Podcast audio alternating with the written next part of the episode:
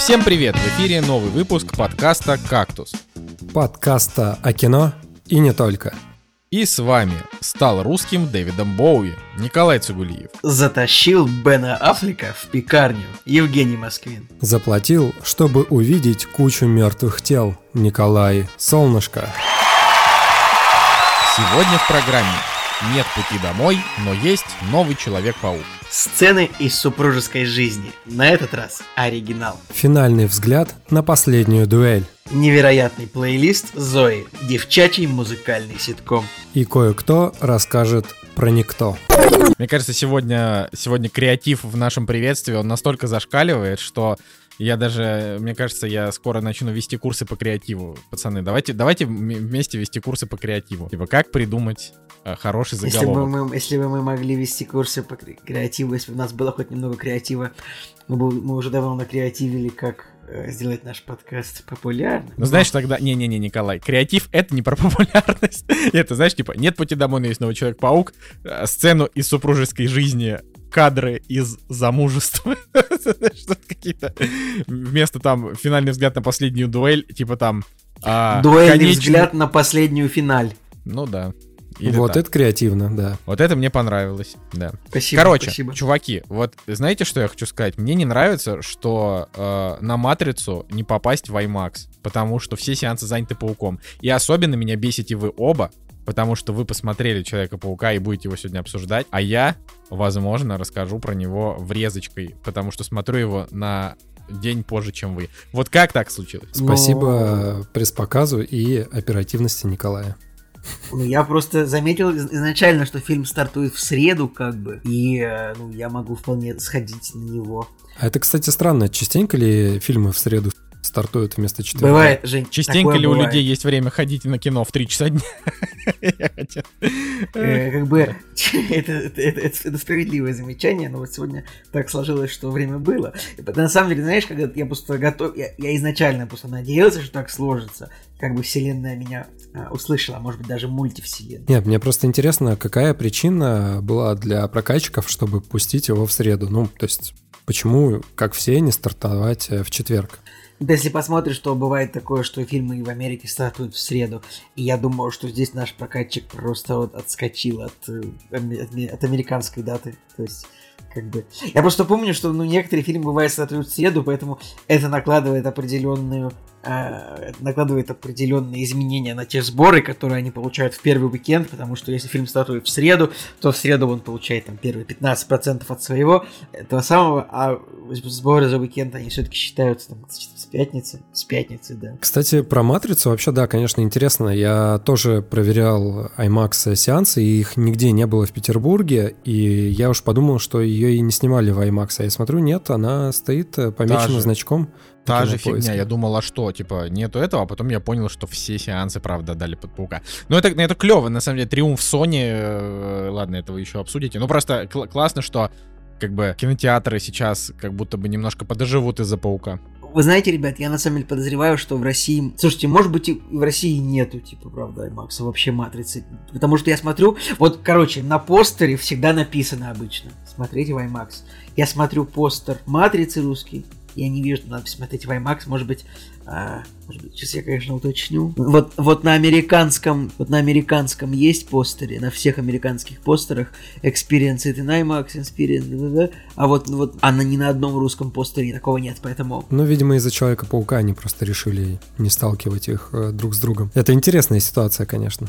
Короче, давайте, давайте, да, мы к этому, к этому, к этому мы еще успеем вернуться. Э, рассказывайте, как ваши дела, как ваше ничего, Николай. Слушайте, тут это самое, тут, значит, Женя, э, вот наш Женя, вот, который вот сейчас сидит рядом с нами в подкасте, он на минувшем уикенде, он э, отметил свой 30-летний юбилей, если можно так сказать. Интересно, что я как бы, как дела, я такой, Женя отметил. Это как бы, вот, это как рассказывают сплетни про других людей, а не про себя. Это можно ли рассказывать сплетни про себя? Это хороший вопрос. Но, в общем, Женя отметил день рождения, и это было довольно веселое мероприятие, а, потому что Женя отметил день рождения в стиле рок, ну, типа рок, э, рок-н-ролл, музыка. То есть была такая музыкальная тематика, оформление квартиры вот в этом стиле. Как бы всем просили соблюсти дресс-код. Э, и самое главное, что, что Женя еще пригласили, пригласили гримера, и всем рисовали какой-то рок-н-ролл на лице, и я заказал, чтобы мне нарисовали Дэвида Боуи. Ну, вы можете погуглить. Ты, типа... ты, ты, Николай, был настолько оригинален, что я прям чуть сознание не потерял. А Женя Спасибо. кто был? Слушай, ну у меня был образ э, Мерлин Мэнсон слэш вокалист из Bring Me The Horizon. То есть там такая солянка была. Вот. А вы можете посмотреть, значит, вот просто погуглить Дэвида Боуи, просто в картинках. Одной из картинок будет э, обложка, в общем, обложка альбома его шестого, который не супер популярный да, среди, ну, короче, альбом L1 Sane, но вот, вот картинка популярная, где у Дэвида Боуи такая молния нарисована на лице, она, и там она из двух цветов, она красная и синяя, то есть синяя и красная. И я попросил себе в эту молнию еще добавить белую полоску, чтобы я был Дэвид Боуи, но с флагом России на лице. Я считаю, что это великолепный креатив. Не знаю, оценил бы его а, сам ушедший да, от нас давно Николай, Мам. это было креативно, потому что у нас креативная студия только что образовалась, видишь? Вот так вот. Так что, ну, Женя, добавь что-нибудь еще, что было это самое. Было, было хорошее, хорошее мероприятие очень. Во-первых, было круто, что ты пришел, а Николай Солнышко нет. Было весело, классно вообще. То есть круто было, что он не так сказал, типа, ну, слава богу, Вот, что вот так вот, да. Ну, блин, Жень, прости, ну вот так вот ездить раз в неделю в этот... э, То, тоже такая история, мне, короче, Женя говорит, э, ну, типа, позвали на, значит, 30-летие Женя, и, и значит, э, позвали тут же параллельно на свадьбу, и все в Петербурге. А мы только что были в Питере, и как бы приедем туда еще через там полторы недели. Я такой, блин, ребятушки, сори, но я, ну, мы это, немножко поэкономим маленечко. Ну, все понятно, да. да. Я посмотрю на тебя, когда тебе 30 исполнится. Я, знаете что, знаете что, 30 лет, когда мне исполнится, я вообще, я боюсь просто празднования дня рождения 30 лет, потому что я не знаю, где мне 70 человек вообще впихнуть, потому что я, может, вообще не буду праздновать. 70. Тебе реально нужно звать 70 человек на свой день рождения? Но минимум 55, вот так. А, зач- а зачем? Смотри, он уже Уж посчитал. если не позову. Да, я Заранее. считал, конечно, я считал, я заранее это планировал, но я боюсь, что... Почему? Почему не подходят обычные, ну, 12 человек? Да, сколько Ну, было э, людей на моем дне рождения в Питере, ты помнишь, сколько было? Ну, 15 человек. Нет, было не 15. Ну ладно, вы продолжайте свою историю, я это, это вообще не касается, мы типа так обсуждаем. Короче, на самом деле предыстория была такая, что мы начали готовиться к э, празднованию дня рождения и подумали о том, что будет тематика рок. Это была рок-вечеринка, как Коля уже сказал, да. И так подвернулось, что когда нас звали на пресс-показ э, предыдущей картины, что у нас там было-то, я уже забыл. А, да, я забыл, что самое главное. Расскажи, пожалуйста. А мы давно уже думали взять э, себе домой какие-нибудь либо постеры из кинотеатра, либо картонные вот эти стенды, потому что нужно было закрыть дырки в стене, когда мы отрывали старый там шкаф. Ну, не суть. В общем, была такая мечта, и мы спросили у администратора кинотеатра, возможно ли забрать какие-то постеры, и нам сказали, пожалуйста, без проблем можете забирать, вот у нас есть вообще картонный стенд. Я говорю, круто, а какой картонный стенд? И они мне говорят, вот последняя битва, берите, забирайте. Последняя дуэль. Ой, последняя дуэль, да. То есть он в высоту где-то 2,5 метра, в ширину тоже 2,5, не знаю. Ну, большая такая конструкция. И мы забрали домой последнюю дуэль. То есть вышли после фильма. Я- а, а- а что ты с ней будешь делать? Вот это вот мне тоже интересно.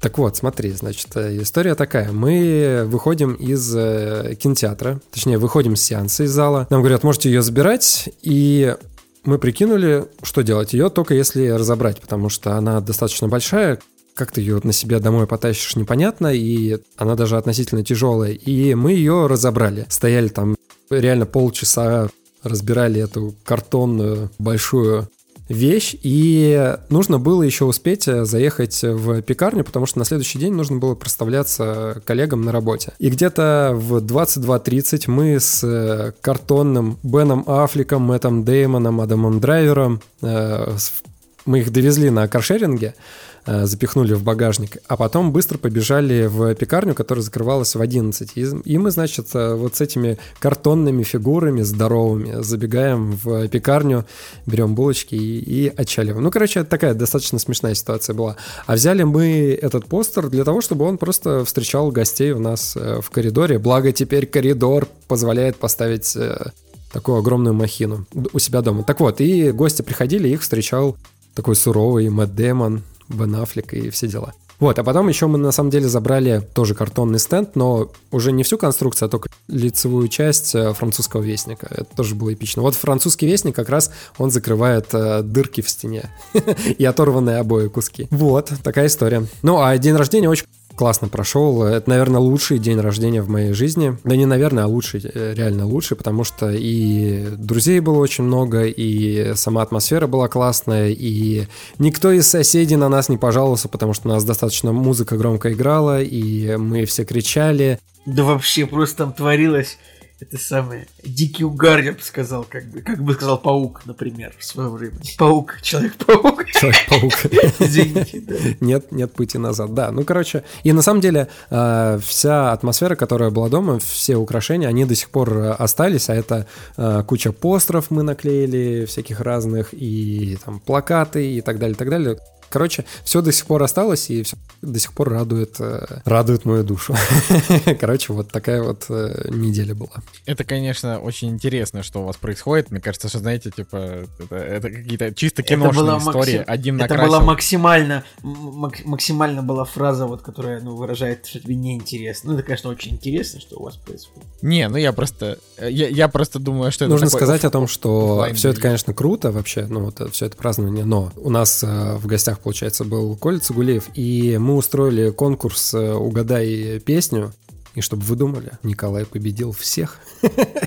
Это было ну, прям ну, Николай, реально Николай по песням, да, он может, когда хочет. Ну, я хотел... Да, да, спасибо да, большое. Я в этом правда хорош. Я не, не буду не буду ложную скромность добавлять просто. Ну типа, вот, да. Э, как бы не всегда, конечно, бывают, ну, бывают там, осечки.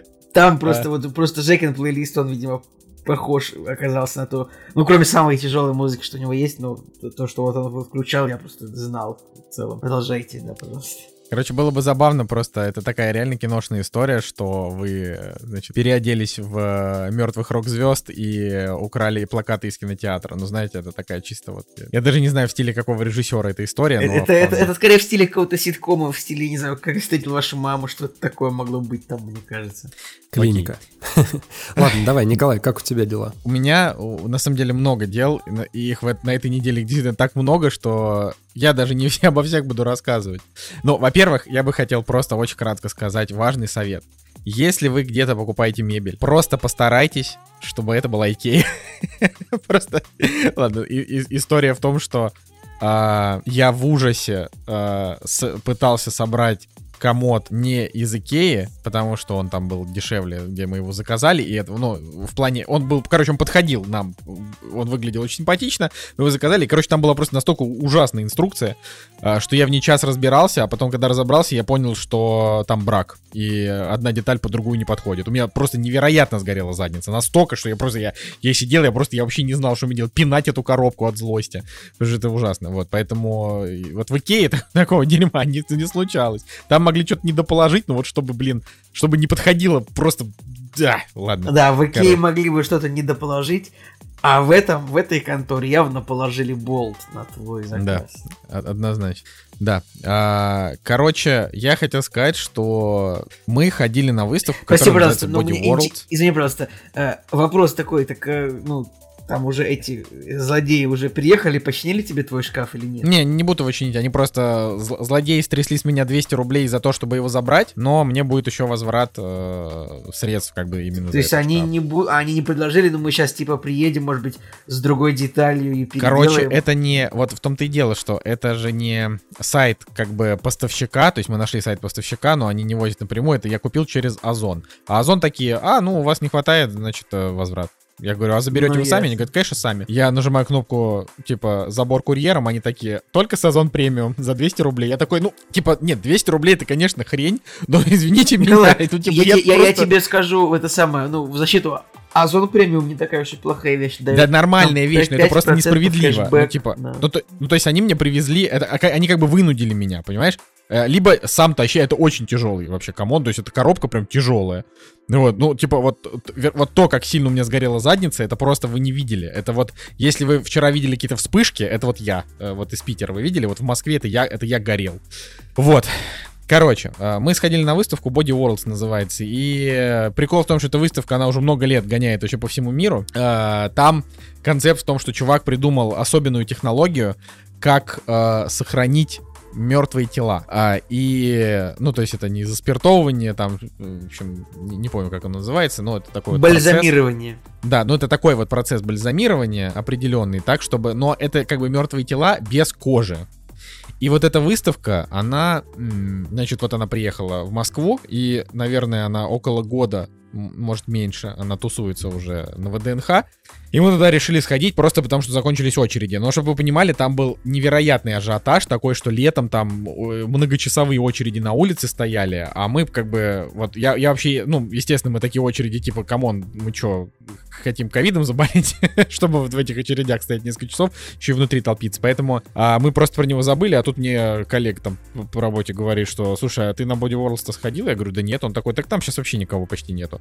И мы такие, о, замечательно, и просто поехали, да сходили. Э, интересно просто, во-первых, посмотреть на то, как чувак придумал вот этот процесс. То есть он буквально, а, причем это, это такая выставка, которая вызвала очень сильное бурление говн э, у некоторых, значит, общественных масс. Типа, что, ой, да как так можно? Да там же мертвые, это же неэтично, это кошмар. Но как бы суть в том, что э, в российской, э, значит, экспозиции там еще много чего убрали, того, что, того, что в других странах мира показывают для того, чтобы людей лишний раз не шокировать. Но на самом деле это очень, очень крутая история, она где-то там где-то час, наверное, полтора ты максимум ходишь, и там тебе просто показывают, а, во-первых, все органы, которые он забальзамировал за эти годы. И, э, там, не знаю, вариантов 10, наверное, разных вот тел в разных положениях. Там какие-то в шляпах, какие-то в костюмах хоккеистов. Ну, то есть там немножко с юмором как бы это все сделано. Вот, но там довольно ценные есть. Там даже показаны а, значит, э, эмбрионы э, младенца там с самого-самого зарождения и до, как бы, до, до уже поздних сроков, но, к сожалению, они, конечно, все это мертвые младенцы, потому что там, там вообще нету фейковых э, экспонатов, там все, все они, значит, это не, не, не дожившие или уже умершие люди. Вообще, Вот. конечно, Сколько интересно, в Петербурге есть э, музей гигиены. Музей гигиены. Жек, я просто, я в школе ненавидел это мразотское место. Я прям, когда мы туда сходили, я прям говорил, какого черта меня сюда привели, это же ужасно. Продолжай. Ну, кстати, музей гигиены нормальный, там, типа, показывают этот, э, по- показывали вот эти легкие э, курильщика, вот. Здесь, короче, здесь это просто прям интересно. Это в такой интерактивной, интерактивной форме все подано. Там ты ходишь из зала в зал, и там тебе рассказывают про а, то, как работает э, твой организм, как работают разные органы, для чего они нужны. Но суть в том, что там буквально вот на каждом каком-то описательном плакате там рассказывается о том, что нужно вести здоровый образ жизни, правильно питаться, заниматься спортом и не курить. Вот на полном серьезе. Это буквально, это вот музей, ты заплатил, ты прошел, ты посмотрел на там на органы, и они тебе показывают, вот, орган в хорошем состоянии, а вот в пораженном, типа, не переедайте, не, там, не переедайте, занимайтесь спортом, не курите, а, не нервничайте, ведите себя хорошо, ну, то есть там какие-то такие. Ну вот, ну это прикольно, ты после него выходишь такой заряженный, такой думаешь, ух, а, буду вести здоровый образ жизни, достаешь, собственно, электронную сигарету, Пивка, бургер. да, и идешь домой. Вот, это, это очень интересно, и те, кто москвичи не сходили, э, не знаю, мне кажется, стоит сходить, потому что это просто классно, да, и как бы... Я, я, я рад, не жалею, хотя, конечно, сейчас не дешевое удовольствие на выставке ходить, но все равно это было, это было интересно. Такие вот дела. Но это как бы это чисто вот э, история никак не связана, никак не связана с кино, а, но я вообще ни- никогда не видел такого. Вот. И это, это выглядит интереснее, чем мертвый дядька посреди Красной площади, который, которого и рассмотреть толком не дают, но как бы вот это, это, это, это хоть какую-то пользу несет практическую. Такие дела. Вот и они! Премьеры недели! Итак, премьерный день у нас э, 16 декабря, ну, Человек-паук с 15. 15 да, ну, Человек-паук с 15 Э, Тут, конечно, э, на, на самом деле крутая неделя, крутая неделя, очень много интересного на ней выходит, а, но не, не все из того интересного, что выходит, выходит в кинотеатре. Вот, но об этом мы еще обсудим. Вообще, э, хотелось бы просто сказать, что у фильма Клинта Иствуда, который называется «Край мачо», а, у него 5,8, представляете, пацаны? 5,8. Все, это... Эта ну, оценка типа, уже давно стоит, поэтому... Снял плохой фильм, бывает, наверное, тоже такое. Да, Ну, я так странно. понимаю, что он, он как бы, он настолько оказался плох, что его не выпускают в кинотеатрах, у него очень низкие сборы в США, и его сразу 16 декабря запускают э, просто за бабки в онлайн. 5,7 MDB, 5,8 кинопоиск. Очень грустно мне от этого, да, но это ладно. Ну вот, а из кинопремьер, конечно, сейчас пацаны там все тоже подхватят, мне кажется, что вот как бы самое интересное, что происходит вот на, на этой неделе, это то, что вот это противостояние Матрицы и Человека-паука, оно выглядит для меня максимально странным. Я вообще не понимаю, как можно было вот додуматься в одну неделю, никак это Но, не перенести. Потому что на да, следующей неделе очень- ничего интересного нет. Да т- вы не правы, на самом деле. Я сегодня перед Человеком-пауком столько рекламы русских фильмов посмотрел, что, э, во-первых, через неделю выходит «Последний богатырь» на двух тысячах экранов, который как бы... Вот, «Последний богатырь» выходит, все достаточно. Через две недели выходит, значит, «Чемпион мира», это фильм, русский фильм даже про шахматиста. Также выходит «Три богатыря и конь на троне», поэтому, поэтому нормальная, нормальная идея выпустить и «Матрицу», и «Человека-паука» сейчас, потому что, ну, для «Матрицы» хорошего успеха... хоро- Другой даты для «Матрицы» нет, потому что вообще в Америке, кстати, «Матрица» выходит через неделю, если вам интересно. Так так и надо. Что зачем этот последний богатырь? Я реально не понимаю. Кстати, В вот смысле, это в интересно. смысле, что- зачем «Последний богатырь»? Николай, вы что, это русский фильм, типа, ну у него Не, есть я о том, что я о том, что Матрица и Последний богатырь это не конкуренты. То есть на Последний богатырь так много людей пойдет, и Матрица не перетянет. Ну вот, э, но зато Матрица с Пауком как бы очень проиграет Пауку, потому что на Паука сейчас пойдут все. А два раза в неделю в кинотеатр не ходит почти никто. Вот это важно. То есть это я схожу два раза в неделю. Это может быть вы сходите два раза в неделю. Но больше почти никто. Поэтому, короче, пишите в комментариях, если вы ходите два раза в неделю в кино, если интересные премьеры. Но мне почему-то кажется, и проводилась какая-то, по-моему, сравнительная статистика, что если выходит... а, Короче, статистика о том, что человек в среднем, если ходит в кино, то раз в неделю. Вот, та- вот такая была. Ну, звучит, звучит э, trustworthy, что называется. Звучит надежно эта, эта, эта информация. Да, да, да, да. Ну, типа про матрицу вот как бы, наверное, и сказать-то нечего, потому что вот она выходит, вот мы сейчас, мы записываем этот подкаст 15 декабря. Матрица выходит 16 декабря, метакритика нет, никаких отзывов нет, ничего вообще, ноль информации. То есть мы завтра утром, где-то, я не знаю, к 11-12.00 мы узнаем, как матрица. Все это вот от людей. Э, Вот такие дела. В любом случае, мы уже на самом деле договорились, что на выходных пойдем на матрицу, потому что даже если она будет плохая, фиг с ней. А, Просто хочется На самом деле, мир. я даже, честно говоря, надеюсь, что она будет плоха. Потому что если она будет на 5 из 10, будет очень интересно посмотреть на, на то, как огромное количество людей с большим бюджетом сняли говно. Ну, просто... Я бы не хотел, Такого давно она не была было. плох- Я бы не хотел, чтобы она была плохой, потому что, опять-таки, я просто с очень большим трепетом отношусь к, вот именно к проектам Warner Brothers, потому что, ну, вот они такие всегда, типа, Довод, Дюна, Матрица, то есть это как бы фильмы, которые вроде интересны, но им нужно вот, им вот хватает денежек, вот прям вот, типа, вот впритык, чтобы это все не провалилось. Я, вот я смотрю. Так а матрица, это что, ну провалится и провалится. Наверное, Ну, блин, ну, дор- надеюсь дорогой сейчас. фильм, ну обидно будет все равно провалится. Короче, я думаю, вот можно вопрос? Я не, не очень сильно следил.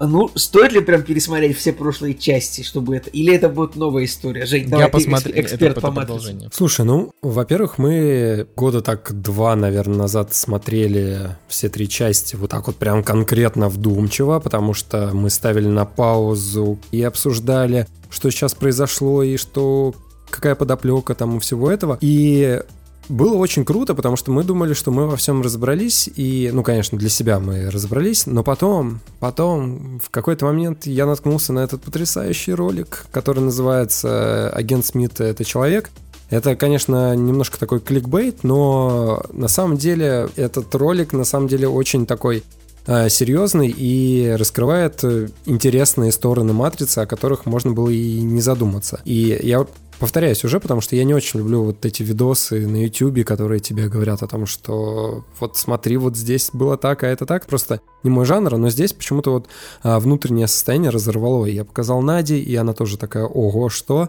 И мы в итоге решили, что «Матрица» — это прям реально круто. Мы ее еще раз пересмотрим перед э, вот этой новой частью и пойдем уже Вы пересмотрите все, все три фильма или один? Ну, мы пересмотрим все три фильма, но не знаю, насколько нужно пересматривать э, все три части, чтобы идти на эту картину. Наверное, поклонники и так уже все знают и все понимают. Э, С другой стороны, Все все понимают. освежить в памяти, мне кажется, было бы неплохо. Мне вообще кажется, что, ну, есть такое мнение, что, типа, вторая и третья матрица, они не очень. Ну, вот часто. Это, такое это мое мнение. Вот, я, Не, не, типа, почему, почему, почему ты, ну, не только твое, часто считается, что первая матрица хорошая, а вторая и третья, ну, бои. Ну смотри, у меня был такой же стереотип, потому что когда-то давно, когда я смотрел «Матрицу», я такой, ага, ну да, вот я помню, первая часть была просто отвал башки, а третья, вторая, третья, это уже было что-то, какой-то боевик там э, непонятный с э, расширенной вселенной. Потом, когда вот э, мы стали внимательно все смотреть, я понял, что, во-первых, вторую третью часть нужно вместе смотреть, они как единое целое в какой-то степени, мне кажется, а Самое главное, что они, по большому счету, да, они шире, чем первая часть, но они идейно все продолжают. То есть, если реально задумываться о то, что хотят донести авторы, то там все идеально вообще складывается в один огромный пазл такой. Но просто, может быть, форма, с помощью которой они там это все рассказывают, э, немножко странная, но не знаю. Мне понравилось. Я в восторге остался и от второй и третьей части. Я-то в в свое время люблю все части в целом, но я думаю, что было бы интересно, если бы, ну, создатели такие, мы снимаем продолжение первого фильма. Там же суть была именно в том, э, как заканчивается третья часть. Нет, я, я говорю, что, ну, вот, просто я, короче, я уверен, что есть люди, которые вот смотрели только первую часть, ну, и до сих пор, я уверен, есть много людей, которые не смотрели вторую третью, и было бы, это, это концепция придумана мной, было бы интересно, если бы создатели приняли решение, типа, пренебречь второй и третьей частью, и сейчас бы вышло, типа, продолжение Это как Первый, э, э, Терминатор как «Темные термина... судьбы», Да, типа. именно, Да именно ну. как Терминатор Темные судьбы, типа игнор всех частей. Но я же э, это думаю. Не, ну просто вторая и третья... Так, давай, договори, да. э, я вот пытаюсь вспомнить, как, как, сейчас у чужих проис- э, э, происходит. Ридли Скотт, создавая Прометея и Чужой Завет, он учитывал часть, которую снял Джеймс Кэмерон. То есть там понятно, что типа. Ну, то есть приквелы все равно должны учитывать то, что происходит в сиквелах, да. И вот я вот пытаюсь вспомнить, вот есть чужой, э, чужой Ридли Скотта. Fuck you, fuck you very much, sir. И есть чужие, вторая часть э, Джеймса Кэмерона. И есть там третья, четвертая часть, но это на, на помойке они где-то валяются. Но есть Прометей и Чужой Завет, все приквелы э, Чужого первой части. Я вот думаю, Ридли Скотт, он уже проигнорировал, по-моему, в итоге. Он полностью же пренебрег тем, что придумал Джеймс Кэмерон во второй части или нет. Хороший вопрос. Надо это изучить. Вот так вот. Да просто э, э, франшиза чужих смотрится настолько рвано и погано, что уже не важно, пренебрег он чем-то, не пренебрег. Ну, то есть, и в итоге, пренебрег он или не пренебрег, вышло Блин, все равно очень плохо. Ты бы на такой фак нарвался от Эдли Скотта, если бы сказал ему. Слушай, ну вот франшиза смотрится уже рвано и погано. Ну, вот вы понимаете, и просто он бы тебя уничтожил. Ладно, давайте к матрице вернемся. Последнее, что нужно сказать, это то, что промо-материалы у нее достаточно странные. э, Все странные. То есть э, постеры какие-то очень невразумительные. Трейлер первый, да, там была крутая музыка, но опять же это самоповтор, который музыка уже была там в первой части. И вот вышел второй трейлер недавно, 6 декабря, по-моему, он появился. Он, конечно, уже как-то получше, но все равно все немножко вот такое сомнительное. Плюс новые актеры, которые там появляются, получается все те же самые персонажи, только в исполнении других актеров. Ну, точнее, частично, да, у нас там и агент Смит другой, и э, Лоуренса Фишборна здесь нету. И вот как-то смотришь на них со стороны, и они вроде бы похожи, а с другой стороны по харизме абсолютно не дотягивают. Ты смотрел на старого агента Смита, ему даже кричать не нужно было, у него весь вид его говорил о том, что, господи, как страшно, сейчас э, до усрачки произойдет что-то ужасное. А смотришь на этого нового агента Смита, и он что-то какой-то кричит, там, плюется, ну и, не знаю, не вызывает каких-то эмоций. Посмотрим. У меня пока больше скепсиса, нежели каких-то позитивных ожиданий, но я все равно надеюсь. Просто вот, Да про- просто кого- как фанат я надеюсь. Просто тут как бы вот настолько непонятно, что вообще... Ладно, а, давайте быстренько посмотрим по цифровым релизам. По факту здесь только одно. Это новый фильм Паула Сарантино, который называется «Рука Бога». Его однозначно надо смотреть, но смотрите, как это будет. Цигулиев не посмотрит, Женя посмотрит первый, я не факт. Да. Может, может, может будет и не так на самом деле. Ну, короче, в любом случае Сарантино кл- классный. Просто Жека у нас его особенно любит, потому что посмотрел а, и большой поклонник э, молодого папы. А у него Вот, оценки а мне- появились уже? Нет, еще пока. А, ну, у него есть метакритик. IMDb, IMDb 7,8, нормально. Ну, Метакритик 76, ну, то есть, э, я думаю, что... Ну, вообще, Пауло Сарантино, на самом деле, это очень крутой чувак, и э, я надеюсь, что когда-нибудь у меня хватит сил посмотреть «Молодого папу». Я только два его фильма смотрел, и они оба мне э, понравились, но «Молодость» больше, чем э, фильм «Великая красота».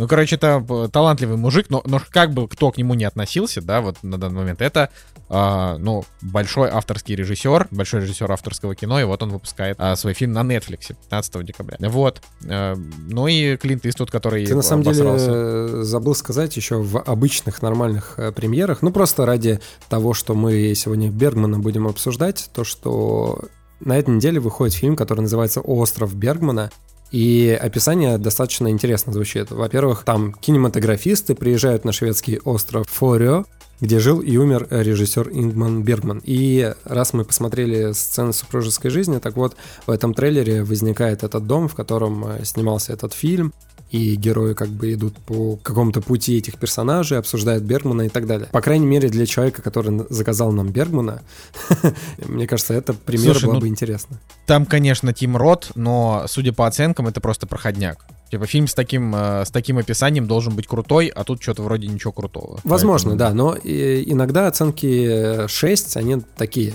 с подковыркой, потому что Вот иногда... для авторского кино. Не, ну как бы, ну да, наверное, наверное.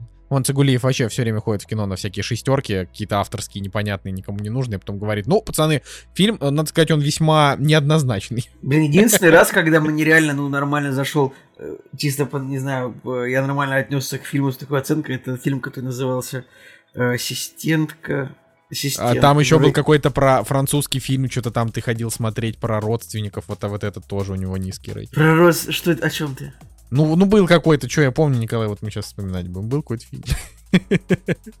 Я Ну, не блин, помню. Странно еще то, что елки в итоге все равно в кино вышли. Так а что, подожди, а что странного? Ну вышли и вышли. Так нет, просто говорили о том, что кинотеатры отказываются брать его в свое расписание, потому что не видят смысла, потому что выходит «Матрица» и «Человек-паук». Нет, они его не хотели брать, потому что он одновременно выходит на Иви. Да, из-за того, что он там а, очень скоро выходит на цифровых площадках. И вуаля, он все равно идет в кинотеатрах. Так подожди, так его же, ну, какие-то кинотеатры отказались, какие-то нет. Я вот смотрю, допустим, расписание, ну, давайте я вам сейчас...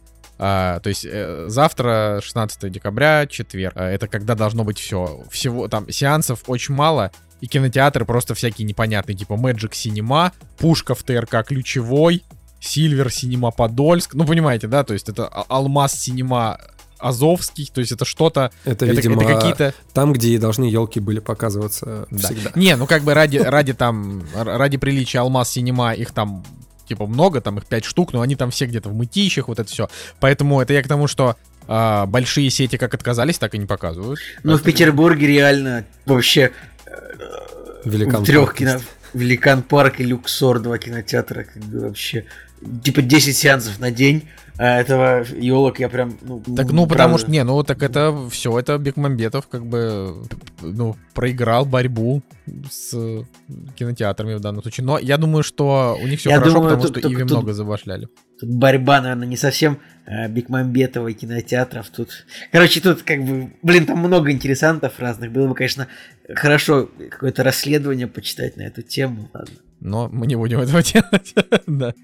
Вот. Ну, ну, можно еще вот так буквально в двух словах сказать, что э, в принципе э, как бы сейчас наступает пора самого интересного кино, и вот до конца года будет выходить много всякого хорошего, начиная вот с «Руки Бога», и Адам Маккей еще выходит скоро.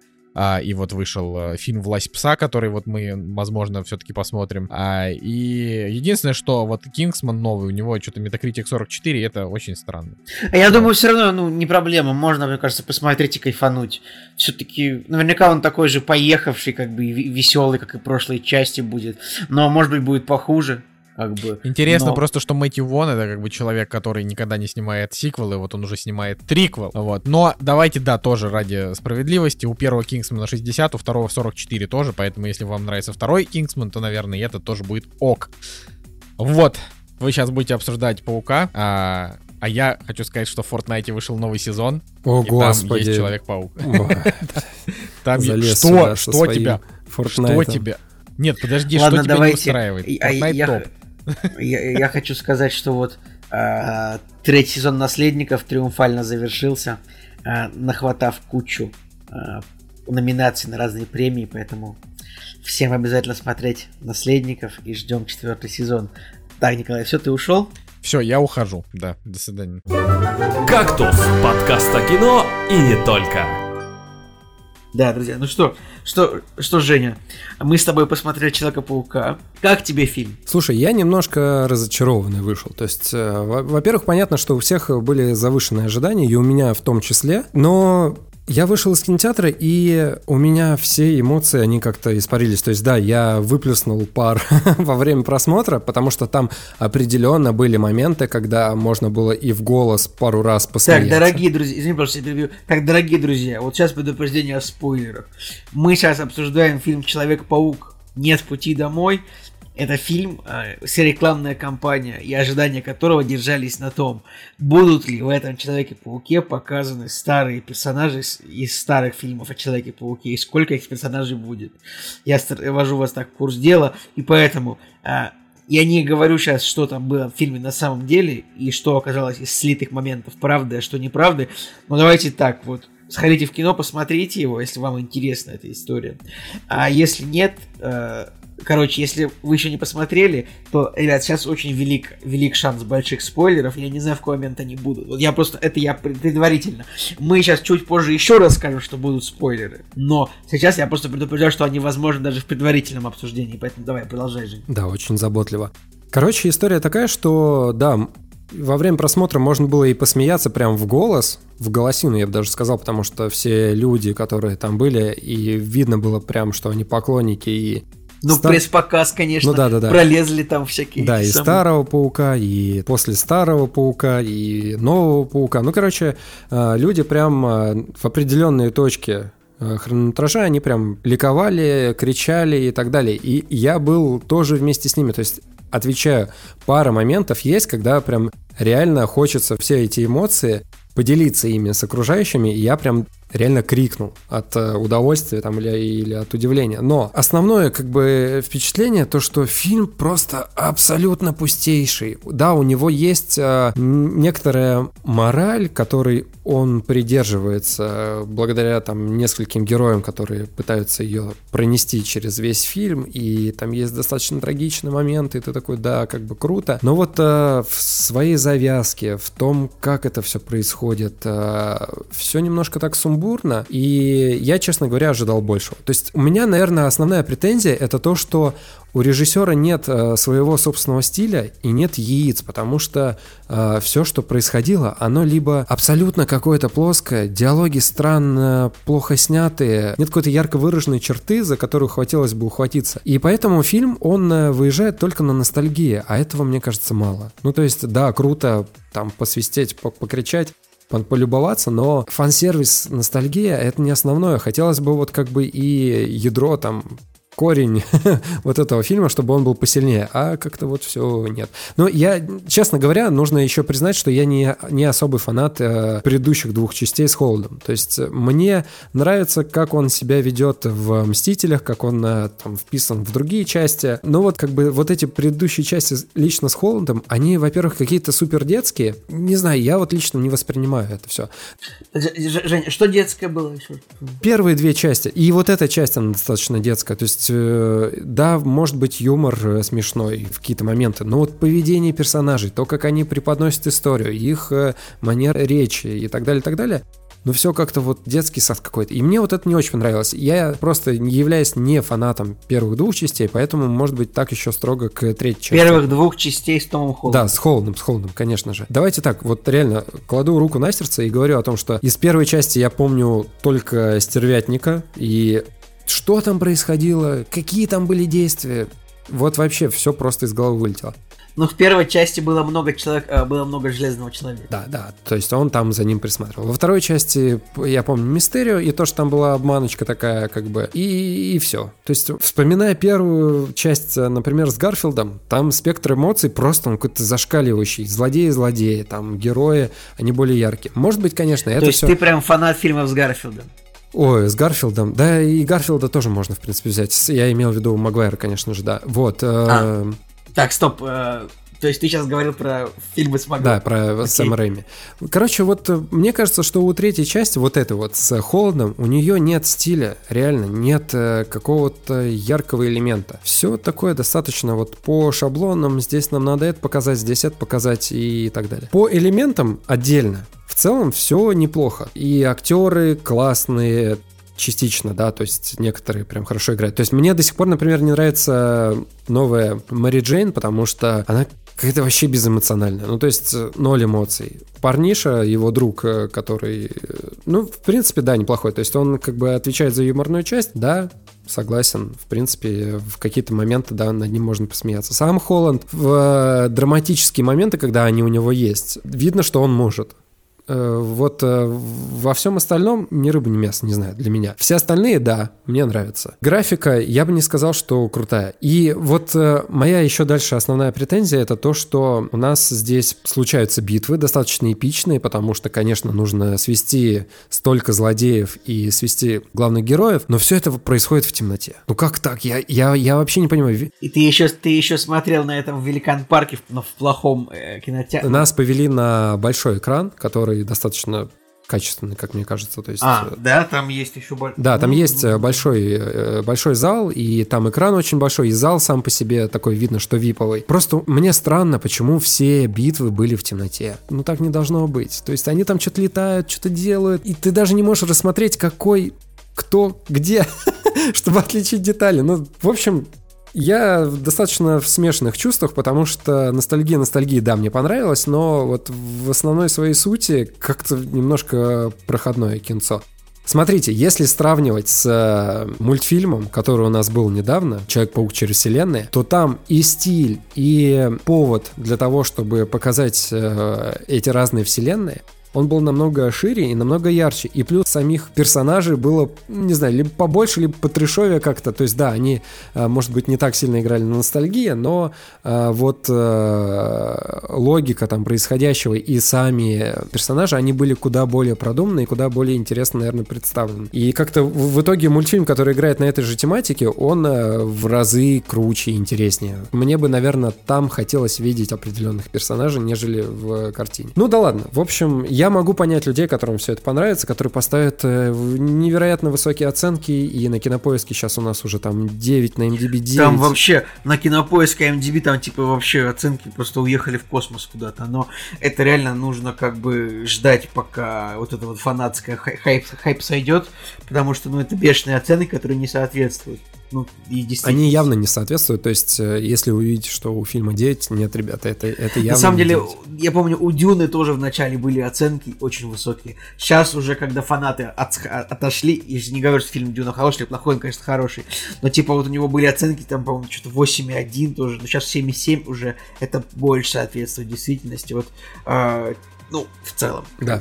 А у В общем, человека- все, я без Продолжай. спойлеров, в принципе, свое мнение высказал. Окей, окей, тогда. На самом деле, к сожалению, вот нужно согласиться, не то чтобы, к сожалению, согласиться, а, к сожалению, с тем, что такое мнение, что вот в целом, вот честно, фильм, вот если из него вырезать все моменты, которые играют на эмоциях, э, ностальгических эмоциях, то есть вот нам уже по 30 лет, и вот уже выходит кино, которое как бы типа ну, ностальгирует по фильмам из нашего детства. Да, Да, то кстати, есть, да, это- да. это- вот ты, ты понимаешь, это, это один из первых таких ярких моментов, это я не знаю, ну вот, я просто я не смотрел последних фантастических тварей, я, честно говоря, не понимаю, сильно ли фантастические твари ностальгируют по...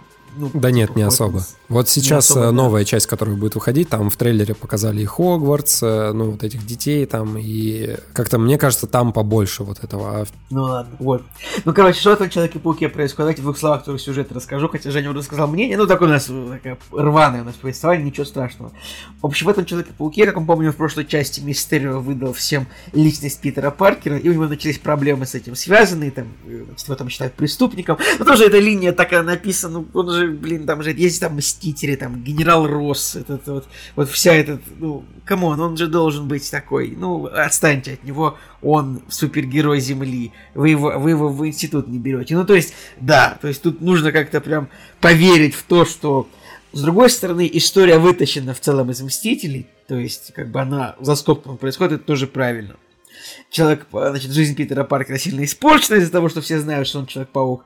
И в какой-то момент он такой, блин, как бы это исправить? И он вспоминает о том, что есть такой персонаж, как Доктор Стрэндж, и он приходит к нему в гости и просит доктора Стрэнджа, значит, ну вот, можно, чтобы все забыли. Сейчас Доктор я Стрэндж... тебя перебью в этом, на этом моменте. Э, смотри, есть еще такой момент, э, когда в трейлере нам показывали вот этот момент, когда он такой, хочу, чтобы забыли там все про меня. А, очень круто, что в трейлере взяли другие кадры, нежели те, которые были в фильме. Трейлер немножко обманывал зрителя вообще. Там доктор Стрэндж, он, например, подмигивал, и Ивон ему говорил о том, что не колдуй это заклинание. Он такой, да, не буду. А в фильме-то этого нету.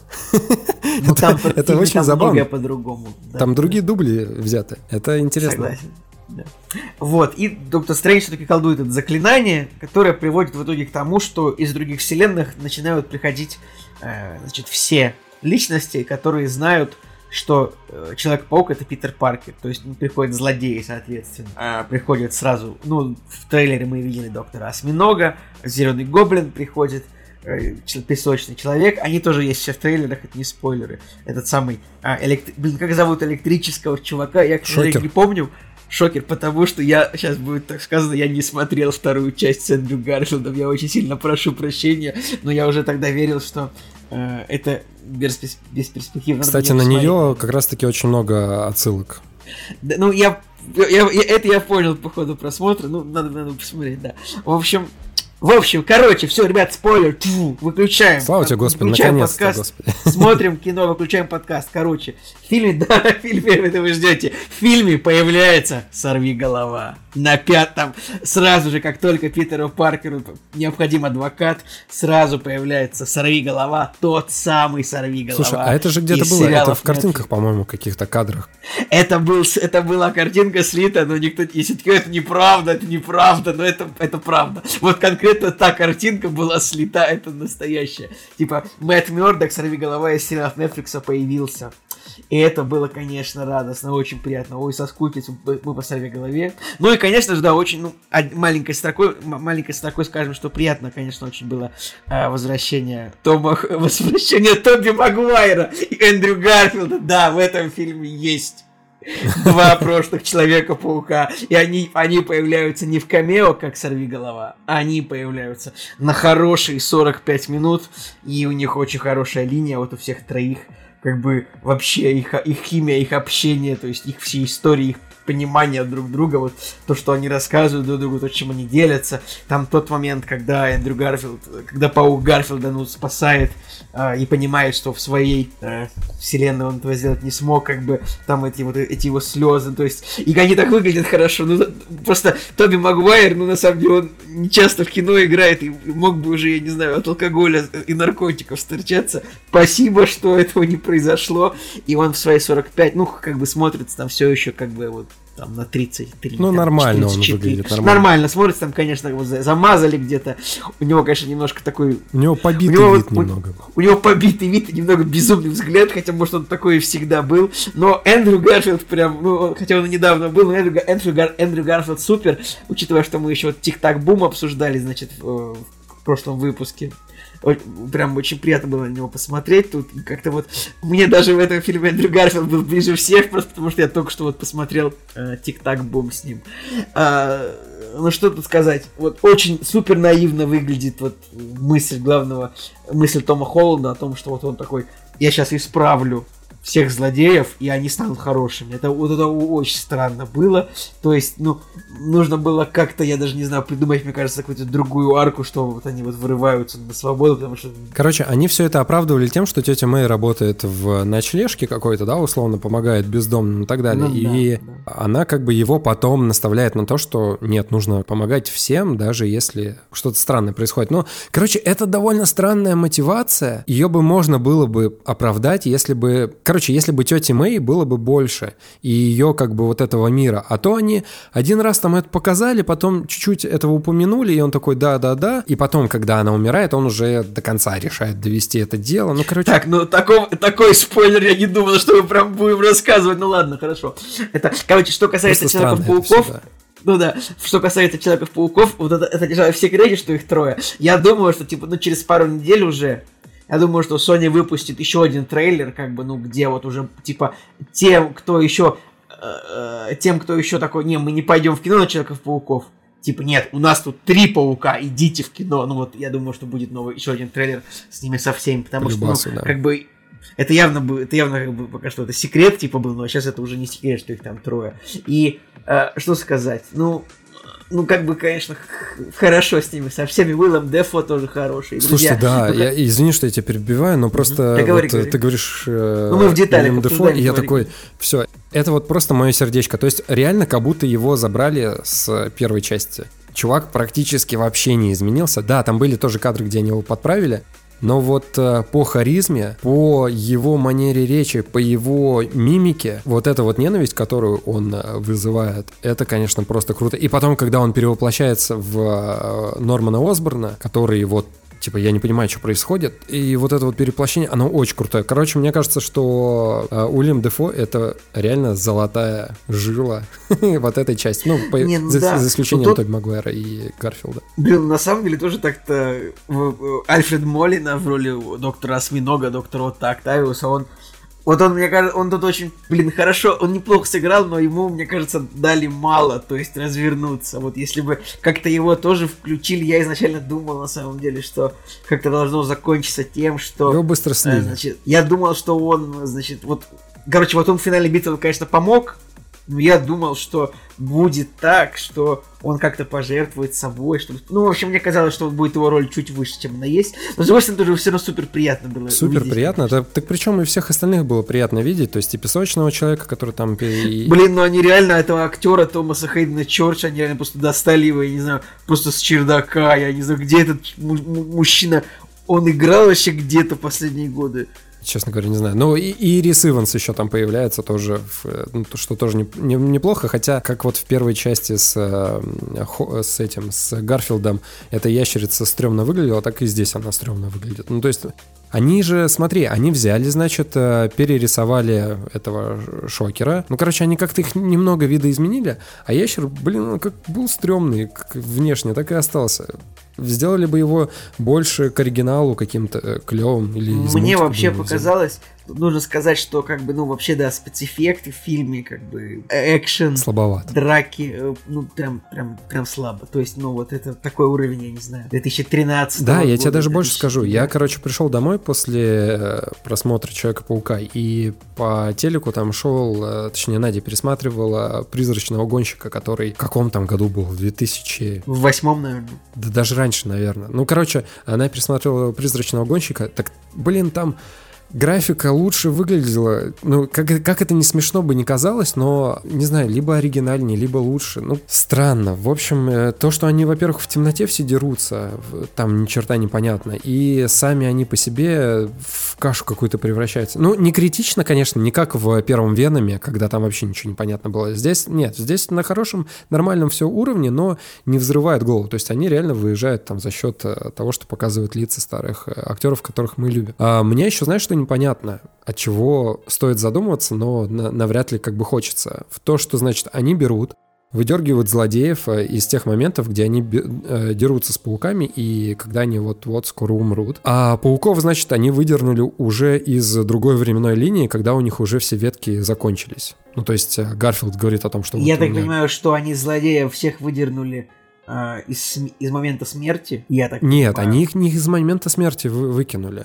Они их раньше выкинули. То есть э, он его там спрашивает про реактор, короче, этот э, ос- осьминог. По большому счету, они там э, э, из их диалогов, они выкинули их в момент битвы, но там еще как бы по сюжету они там еще что-то делали. То есть они говорили о том, что да, они умрут, Нет, ты на самом деле не, прав. Они вот там, если послушать, они такие, я бился, а потом не помню. Ну, значит, типа их, вот их Там просто Осборн, о, не Осборн, а Октавиус потом э, говорил о том, что, а как же там, что-то э, реактор, который по- потонет там и так далее, и так далее. Ну, то есть, э, если я правильно помню, у него там еще на самом деле потом были еще какие-то действия. Ну ладно, не суть, не суть. Э, окей, если их выдернули перед смертью, ладно, пусть так будет. Но почему пауков-то выдернули не перед смертью, я не знаю, их просто выдернули из какого-то другого временного отрезка, где у них э, все произошло. Ну давай, я думаю, что это не, столь важно. Короче, в фильме классный Доктор Стрэндж. Он вообще балдежный просто. Прям, мне, он, мне очень понравился. Э, вообще, конечно, классный персонаж. Я как бы помню, сначала я к нему скептически относился, но как-то вот он прям достойная замена, значит, Тони Старка в целом, если можно так считать, как такого наставника. И как бы круто, ждё, очень жду вторую часть Доктора Стрэнджа, буду рад посмотреть. Ну и Камбербэтч как бы крутой. Ну, ты же заценил трейлер, который... Да, разумеется, разумеется. Ну, трейлер такой аккуратный. Ну, трейлер, ну, тизер, я мог его тизер. заценил, да, заценил, не заценил, неважно, все равно ждем вторую часть. Но кажется, ее там отправили на съемки, оно какое-то не очень получилось, насколько я понимаю что тоже не очень радует. В общем, что еще по Человеку-пауку? Тут реально просто у фильма слабый режиссер. Вот правда. То есть тут нужно было, чтобы реально братья Руссо снимали все это мне, как будто бы. Но э, чтобы как вот, вот Мстители. Ну, хорошие же фильмы второй, третий и четвертый. Прям ну, хорошие. Там и постановка, и спецэффекты, и все. То есть там, ну, на мой взгляд, там даже не, ну, не придраться особо. Как бы, а тут, ну, прям вот вот все, что касается трех Человеков-пауков, все очень хорошо написано, все круто. Но так вот, если вот это вот, то, что там что-то э, менты вяжут Хэппи, хотя он явно, ну, мог бы там что-то вот позвонить, наверное, что-то сказать. Воу-воу, мы же здесь, мы же мстители, мы же все спасли, вы что нас трогаете, у нас же должно... Ну, как-то вот это странно мне показалось немножко. Да, в, свое, в этом мире немножко странные такие моменты. А, там начинают э, э, отряд, э, значит, спецназа начинает палить по Человеку-пауку, come on, этого раньше вообще не было. Ну, то есть в этом мире такого не происходило. То есть либо копы тупые, либо их вообще не было. А здесь прям спецназ начинает стрелять там по нему. И ты такой, чё? Не, ну понятно, что это все такое как бы своеобразное и э, в этом мире все возможно, но просто ну, ну немножко странно смотрелось э, в, в определенный момент. Э, мне очень понравился юмор. Смешно, прям очень смешно. И Самое, вот, наверное, самая-самая приятная вообще часть э, фильма, когда встречаются все эти три э, Человека-паука, и они начинают обсуждать свои эти штуки. Когда они внезапно у, значит, Магуайра спрашивают, а у тебя что, паутина из руки? И он такой, а у вас как? И, и вот на этом как бы очень там смешные моменты такие строятся. И там дополнительно они какие-то моменты обсуждают и говорят о том, что у них было в прошлом и что было в будущем потом. Это реально вот очень классный момент. То есть ради этих 10-15 минут стоит смотреть картину. Не знаю, может быть у тебя еще есть какие-то бонусы, за которые ты этот э, фильм полюбил? Да, как бы грустно просто, ну что, вот это все равно этот фильм это такая аллюзия на прошлое, которое уже прошло. Но я надеюсь, что на самом деле эти двое, э, типа, эта троица еще вернется. То есть я прям, я прям надеюсь. Я тоже надеюсь. Тут... Э, я знаешь, что еще вспомнил? Вот в конце, когда, значит, происходит поединок между Гоблином и Холландом, его пауком, и когда там начинается вот эта вот драка, тоже достаточно сумбурная. И вот буквально полчаса назад Гоблин его просто уничтожил, грубо говоря, а здесь э, Холланд такой, ну все, там прям джиу-джитсу показал, вот. И, значит, э, когда э, вот в этот момент появляется паук Магуайра, когда он его спасает от э, плохого действия, и ты такой думаешь, ой, какой классный кадр, сейчас, наверное, его проткнут. И его протыкают, и ты думаешь, вот наверное, он сейчас умрет, а он, как ни в чем не было, такой, да, со мной уже такое было. Ну, такой, э, Жек, ну, мы должны понимать, что все-таки ну, у них Человек-паук все-таки это не такое существо, которое можно убить, просто проткнув. Ну, это такой момент э, для меня показался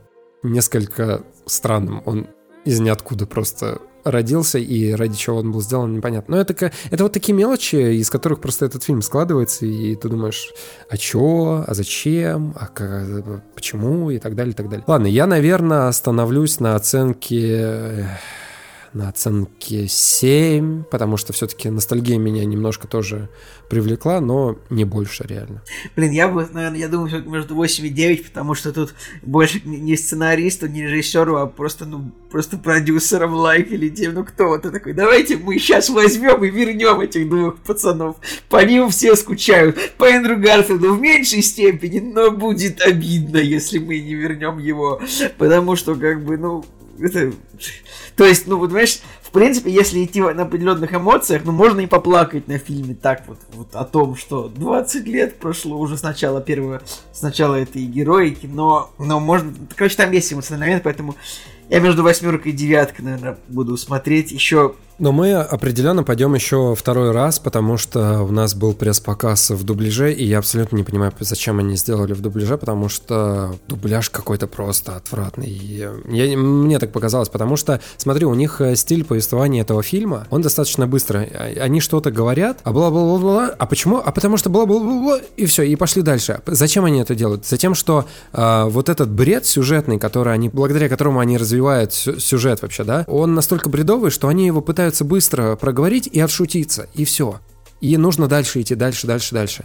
И вот как бы вот эта вот э, манера речи, манера там повествования, быстро вот это вот, она как бы да, она есть, и плюс на нее еще накладывается вот этот дубляж, который немножко мямлет, жует там слова, и становится все как-то вот прям, ну, совсем сумбурно. Там типа Джей, Джей Джона Джеймисон там отдублирован, я не знаю, как в очень плохом фильме 2002 года. Это не, не в Человеке-пауке, а вот в просто да, плохом да, фильме. Да, то есть, а, я не знаю, дубляж... взять того же самого Паука, 2002 Жек, Жек, года. Но с другой стороны, ну они взяли того же, тот же дубляж, который дублировал Тоби Магуайра, и за это респект. За это респект, это, я согласен. Это Но вот в, в остальном я бы хотел их все-таки в оригинале послушать. Э, того же самого Магуайра я бы хотел в оригинале послушать, ну и там Джон Джеймсон тоже. Поэтому мы определенно пойдем еще, наверное, не на дубляж, а на оригинал. Мне, кстати, не понравилось то, что, ну, вот в этом фильме вот роль Джона Джеймисона такой, типа, просто блогер за кадром, как бы вот он вообще не участвует в фильме. Я надеялся, что они с ним пообщаются, как бы. Ну, потому что это просто странно вводить его в фильм, ну, как бы не вовлекая в общение с Он же харизматичный, да, и у них э, контакт вот этот как, э, с Паркерами, когда происходило, это же было круто. А здесь он просто какой-то блогер в трусах, который сидит там у себя на, на зеленом фоне. Ну, тоже могли бы, да, что-то с ним э, сделать. И моя вообще финальная, как бы, хотелочка была такая. Было бы круто, если бы они сделали такую отсылочку на этот мем, где три паука или там два паука, да, указывают друг, друг на друга смотрят. Да, да, да. Блин, Жек, ну тут, короче, вот тут был мем, например, ну, вот есть фраза же, э, знаменитая фраза Нормана Осборна из этого фильма, я и сам от своего рода ученый. Это фраза из первой части, которая году 2012 стала мемом, и тут он тоже произносит, я и сам своего рода ученый. Ну, типа, на этом, наверное, в твоем зале должен был тоже взорваться весь зал, нет? Вот не, не произошло такого? Коротко, очень так редко, но люди посмеялись, ну, да. Потому что вот я, я вот с этого раздал... Э, я, простите. Я с этой фразы, типа, немножко отъехал, потому что я не думал, что это так будет. Ну, потому что тоже нехорошо, наверное, весь фильм превращать в эти мемы, потому что, ну... Странно, но он так и... Он на самом деле и есть. Там же весь фильм в гэгах, каких-то отсылках и, и мемах. И я подумал, ну что бы еще один-то не добавить, который вот прям самый такой жирный. Ну да ладно. Давай, может, Николая это вернем уже, а то он, наверное, там скучает. Давай, давай вернем Николая.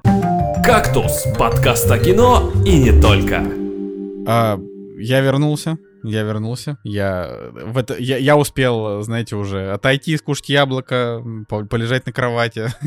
Спасибо а, большое за, за ваш э, 50-минутный спич, или сколько он там по итогу получится. Да, да, да. Но... Не, я думаю, Николай, если бы был ты, мы бы час, мы бы просто спешил, мы бы час обсуждали чисто паука. Но ну, блин, в следующем, в следующем выпуске вер, вернемся втроем еще раз с обсуждением, поэтому, ну, как бы, ребята, держитесь. Готовьтесь, да. Но окей, а, переходим к фильму от подписчика. Вот. А, наконец-то мы до него добрались. К, к огромному сожалению, не все добрались.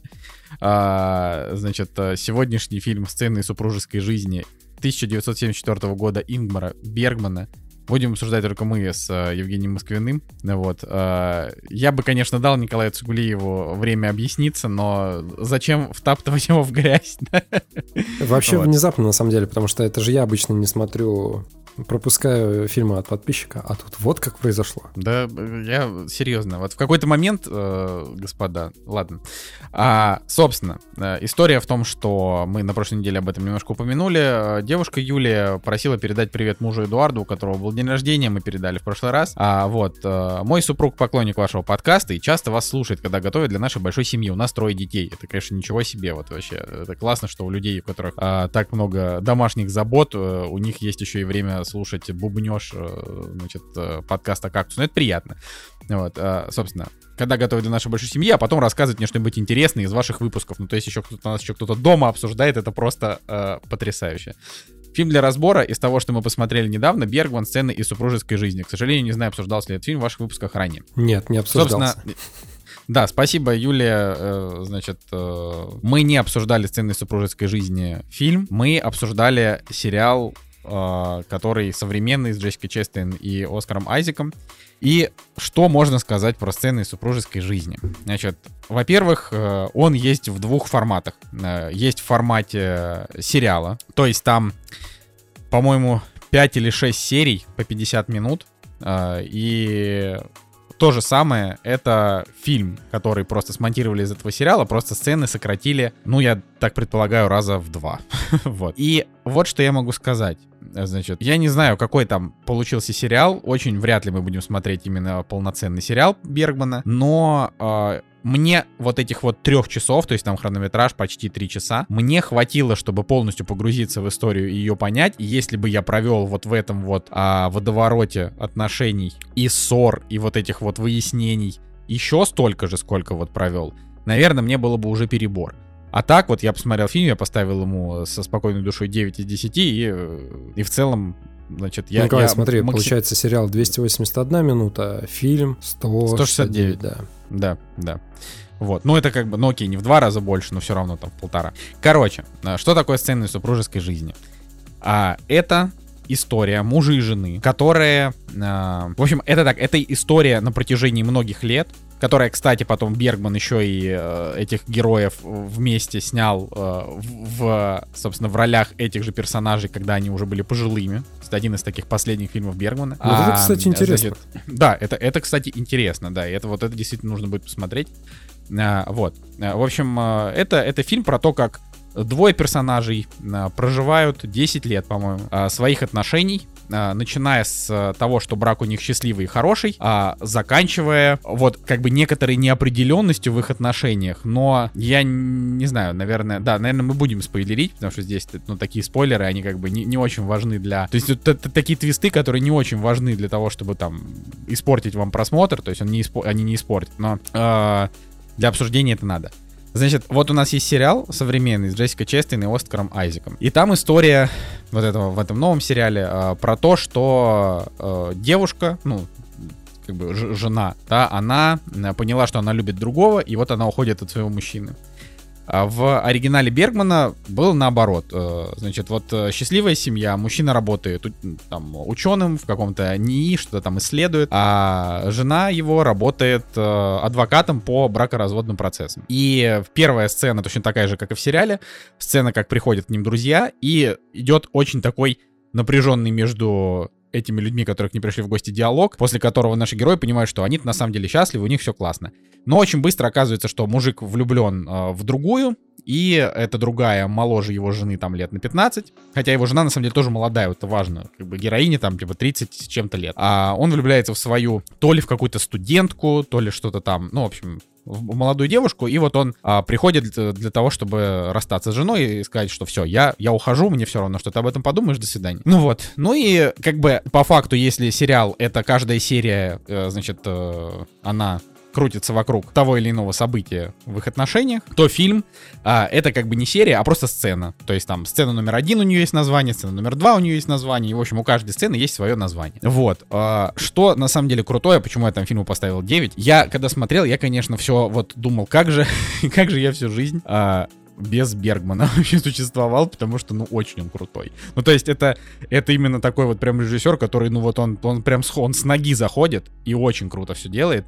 И вот когда ты смотришь фильм 74 года, который затрагивает настолько тонкие темы, как измена, там, секс в браке, отсутствие секса в браке, а, там доверие, вот это все, и вот эти вот разговоры, которые между героями происходят, домашнее насилие, например. А, это, конечно, очень сильно. Я что-то вот не помню такого где-то в каких-то других фильмах тех лет. И это, конечно, классно, потому что когда ты сравниваешь э, сцены супружеской жизни 74 года с какими-нибудь советскими фильмами 70-х, ты понимаешь, насколько все-таки разные у наций э, настроения, да, вот что как бы советское кино это, ну, я, мы сейчас убираем военный жанр, потому что ну, он как бы такой основополагающий фундамент там для советских фильмов, но это чаще всего это какие-то а, сатирические фильмы, это какие-то трагикомедии, это какие-то лирические такие драмы, вот, но я не помню фильмов 70-х с таким каким-то глубоким психологизмом, а вот это, это прям фильм, вот он прям психологически тяжелый, он, конечно, такой. Вот. Но, Жень, ты тоже можешь что-нибудь рассказать, потому что я знаю, что тебя восхитило, я как бы не, не, не хочу тут монолог вести один. Очень круто, что нам этот фильм заказали к просмотру. Я ему сразу, вот, сразу скажу, я ему поставил 9 из 10. Это фильм, который определенно стоит смотреть. Он, я бы не сказал, конечно, что он тяжелый, но от него остаются такие ощущения, с которыми ты очень долго не расстанешься. То есть ты посмотришь и начинаешь его переваривать, и на, на себя как-то ассоциировать, на свою жизнь, а, там, не знаю, может быть, на, на кого-то другого. А, в общем, он такой, он оставляет очень большое послевкусие и очень яркое. Что касается постановки, то это, конечно, шедевр, это мастерпис прям с большой буквы, и с точки зрения актерской игры, с точки зрения постановки, это настолько классно, что хочется, конечно, чтобы этот хронометраж реально не кончался. То есть на персонажей, на постановку, на операторскую работу, на это, на это все очень хочется смотреть и как можно дольше. Потому что это, ну, действительно какой-то особый почерк, и это то кино, которое я люблю. Актерская игра очень классная, потому что здесь у нас э, два, в основном два персонажа, есть еще там второстепенные персонажи, которых не так много, у них есть определенный хронометраж, но в, там, в основной массе это супружеская пара, пара, про которую идет речь. И все начинается с того, что появляется... Это у нас э, фильм начинается с э, интервью, да, для телеканала какого-то. И кстати, современный сериал также начинается. Да. Только там... И раз ты говоришь про современный сериал, я хотел сказать о том, что насколько сильно отличается современный сериал вообще от э, этой картины. Потому что мне показалось, что фильм 74 года, который мы посмотрели, он настолько современный, он настолько актуальный, что нужно ли было вообще снимать ремейк. Потому что Короче, по большому счету не изменилось это, вообще ничего. Это ты спрашиваешь? Да, это я тебя спрашиваю. Ну, мне кажется, что э, современный сериал лучше. Ну, то есть вот я, я сейчас так могу сказать, это, конечно, может оскорбить до глубины души кого-то. Я просто обоим поставил девятки. Возможно, если бы я посмотрел... Хотя нет, нет, это, это отметается. Значит, я их воспринимал как э, два отдельных произведения, но очевидно, что современный основан на, значит, на классике, на Бергмане. И поэтому какие-то моменты там, значит, схожи. Но, во-первых, там абсолютно разные диалоги. Вот именно что, как бы, реакция персонажей, их какие-то вот значит, э, их какая-то вот, э, я не знаю, эмпатия, да, она немножко разная. То есть немножко, она прям разная. Но там одни и те же события. То есть, допустим, в момент, когда герои у Бергмана подрались, ну, то есть там была прям совсем какая-то хардкорная сцена, он прям ногами пинал, это очень странно. А в современном сериале было не так, э, то есть там девушка набросилась на, значит, на своего мужа, он ее оттолкнул, и она там ударилась то ли головой, то ли там спиной, ну, что-то такое. Но эта сцена, она как бы была не такая кровавая, потому что, потому что у Бергмана это почему-то, ну, реально какая-то массакра. Просто он ее взял и начал просто ногами хреначить. Я такой, чё? Погодите. Ну, то есть это прям очень странно было.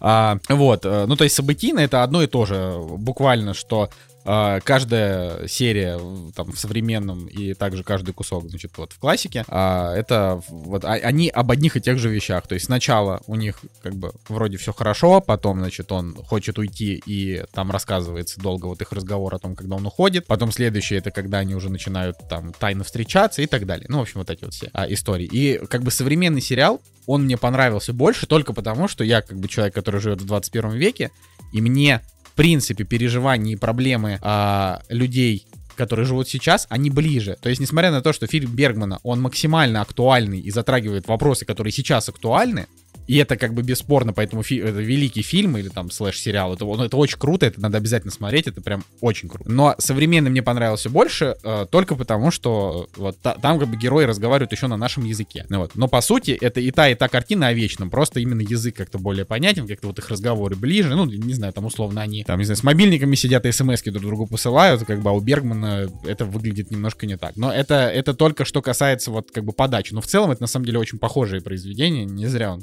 основан, но общем, и, и тот, и тот, на мой взгляд, очень хороши. А, Вообще, конечно, нужно э, еще задуматься о том, э, для чего этот был фильм снят и что он пытается сказать. То есть, с одной стороны, мне кажется, все достаточно просто. Ты со стороны смотришь на супружескую пару, которая в начале, она такая, они такие идеальные, они не ругаются, они раз- как-то разговаривают, сглаживают какие-то все углы и так далее, и так далее.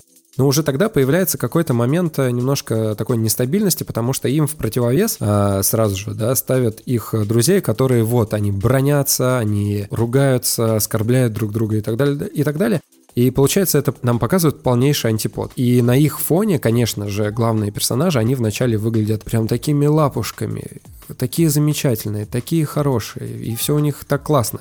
Но фильм-то на самом деле, он немножко о другом. Он о проблемах, которые вообще преследуют э, людей из э, их самого детства. Потому что специально есть прям отдельные кадры, когда показывают э, фотоальбомы с детства, когда говорят прямым текстом о том, как эта девушка воспитывалась, как родители на нее влияли. И там есть четкий момент, когда в начале говорится о том, что они дети, и они себя с ними ассоциируют, что они сидят на качелях и качаются из стороны в сторону. Потом есть э, как бы сцена, когда они пытаются позвонить родителям и э, отказаться от их встречи, потому что они хотят себе время уделить, но они не могут, да, потому что родители, они над ними давлеют. И там не только родители, там еще общественное мнение над ними давлеет. Но вот именно родительская тема, она там как бы главной является. То есть они не могут от них э, оторваться. Они, не мог, они, они сами ведут себя как дети. То есть все вот это вот их... э, все вот эти любовные их отношения, это отношения, по сути, э, детей между собой. Слушай, ну я этого, я этого, наверное, не прочитал настолько, вот как ты говоришь. Ну, то есть там, очевидно, про воспитание, конечно, это важный кусок, но... Там просто прямым текстом об Я, этом наверное, говорится, и там а, вот эти вот аналогии, они приводятся и в начале, и там в середине, и в конце. И э, мы для себя, когда смотрели эту картину, мы для себя четко как бы определили о том, что да, они там развиваются, развивают свои отношения, и вот эти отношения, они символизируют э, также развитие. Сначала они были дети, а в конце они уже подростки. То есть они сбегают в какой-то дом, а, они там как-то шутят э, друг на другом. Ну, то есть они там реально как подростки. И вот фильм — это полностью трансформация вот этого человеческого развития с, одна, с одного состояния до другого. И, как бы, наверное, вот это самая главная идея была, и за этим было интересно наблюдать, и потом об этом еще и рассуждать после того, как фильм закончился. Конечно, нужно сказать о том, что фильм, он э, вообще сам по себе это такой театр на экране, Ну, кстати, да, вот можно, можно сказать, что он, э, как бы, вот если Оскар Айзек и Джессика Честин играют как вот реальные люди, да, которые живут, то все-таки Лив Ульманд и Эрланд Юзефсон, они, э, ну, они, они действительно театральные, там есть очень странные какие-то моменты. Так и постановка вот, которые, как театральная, бы, на самом деле. Если посмотреть на декорации в определенные моменты, то они выстроены так, достаточно условно. Да, они есть, но вот как камера на них смотрит, как э, расположены эти декорации и э, сама постановка диалогов, это все... А, причем у них же, смотри, вот эти диалоги, они достаточно долго там держат план и не переключаются спустя 5 секунд, спустя там 6 секунд и так далее. Там а, планы достаточно долгие. Да, может быть, они снимали на несколько камер, но вот э, сама мизансцена какая-то определенная, она очень долгая. И это вот уже ближе к театральной постановке, когда актеры, может быть, очень долго там читают свои монологи, плюс, может быть, они там еще может, что-то импровизируют, но э, само вот ощущение от того, что ты сидишь э, в зрительном зале именно театра, а не сидишь дома на диване и смотришь э, кино по телевизору. Ну, короче, это очень классно и такое более аналоговое какое-то ощущение от э, кинематографа, и мне это очень-очень-очень сильно понравилось. И я не зря упомянул э, фильм, который у нас э, в премьерах на этой неделе выходит, который про Бергмана, потому что там показывают вот этот дом загородный, где они существовали, и ты видишь э, в современных реалиях э, вот этот дом, и как персонажи там э, что-то делают, и это круто. Вот мы только что посмотрели старый-старый фильм, там, 70-х годов, а здесь сейчас выпускают фильм по следам а, того режиссера и по следам этого фильма. Мне кажется, либо это совпадение такое, но если совпадение, то очень приятное.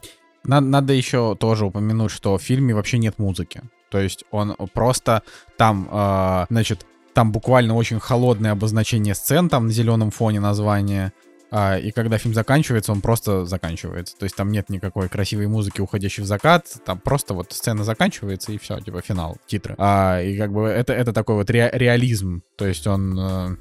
Ре реализм такого уровня, что как, как будто бы нам не фильм показали, а вот как будто бы нам дали подсмотреть, да, вот за, за историей. Ну, конечно, надо сказать, что вот уже второй фильм Бергмана, который мы смотрим, и во втором же играет главную роль Лив Ульман, и это, ну, очень крутая актриса, что-то я прям даже не знаю, в какие-то какие моменты прям, прям аж не по себе, и у нее взгляд еще такой, он такой холодный, но когда он эмоциональный, она, ну, как бы она прям очень, очень классно меняет э, мимику в этом, ну, значит, в каких-то отыгрышах.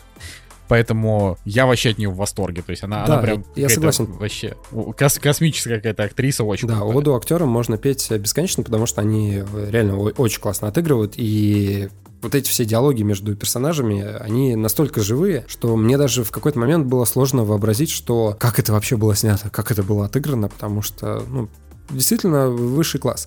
А почему я сказал про то, что фильм э, современный, и он вообще не потерял актуальности? Потому что, да, он там поднимает э, извечные темы, любви, отношения отцов, э, ну, родителей и детей. А, но вот сам по себе, да, сама по себе картина, она как бы, все проблемы, которые она поднимает, они актуальны и сейчас. То есть там и насилие какое-то, и доминирование. Ну, нет, тут это вообще бесспорно. Он прям, он очень актуальный. Просто вот он такой чуть-чуть, язык у него чуть-чуть. Там даже без такой. юмора можно сказать о том, что в какой-то момент там был вопрос про, ну не пандемию, а про грипп там и что нужно э, как-то аккуратнее быть. Кстати, да-да-да, китайский да, грипп. китайский говорят, грипп они назвали, да, и мы такие, что? Ха-ха, 21 год. Да-да-да. Ну это, Да, да, это очень смешно это было интересно, это было интересно.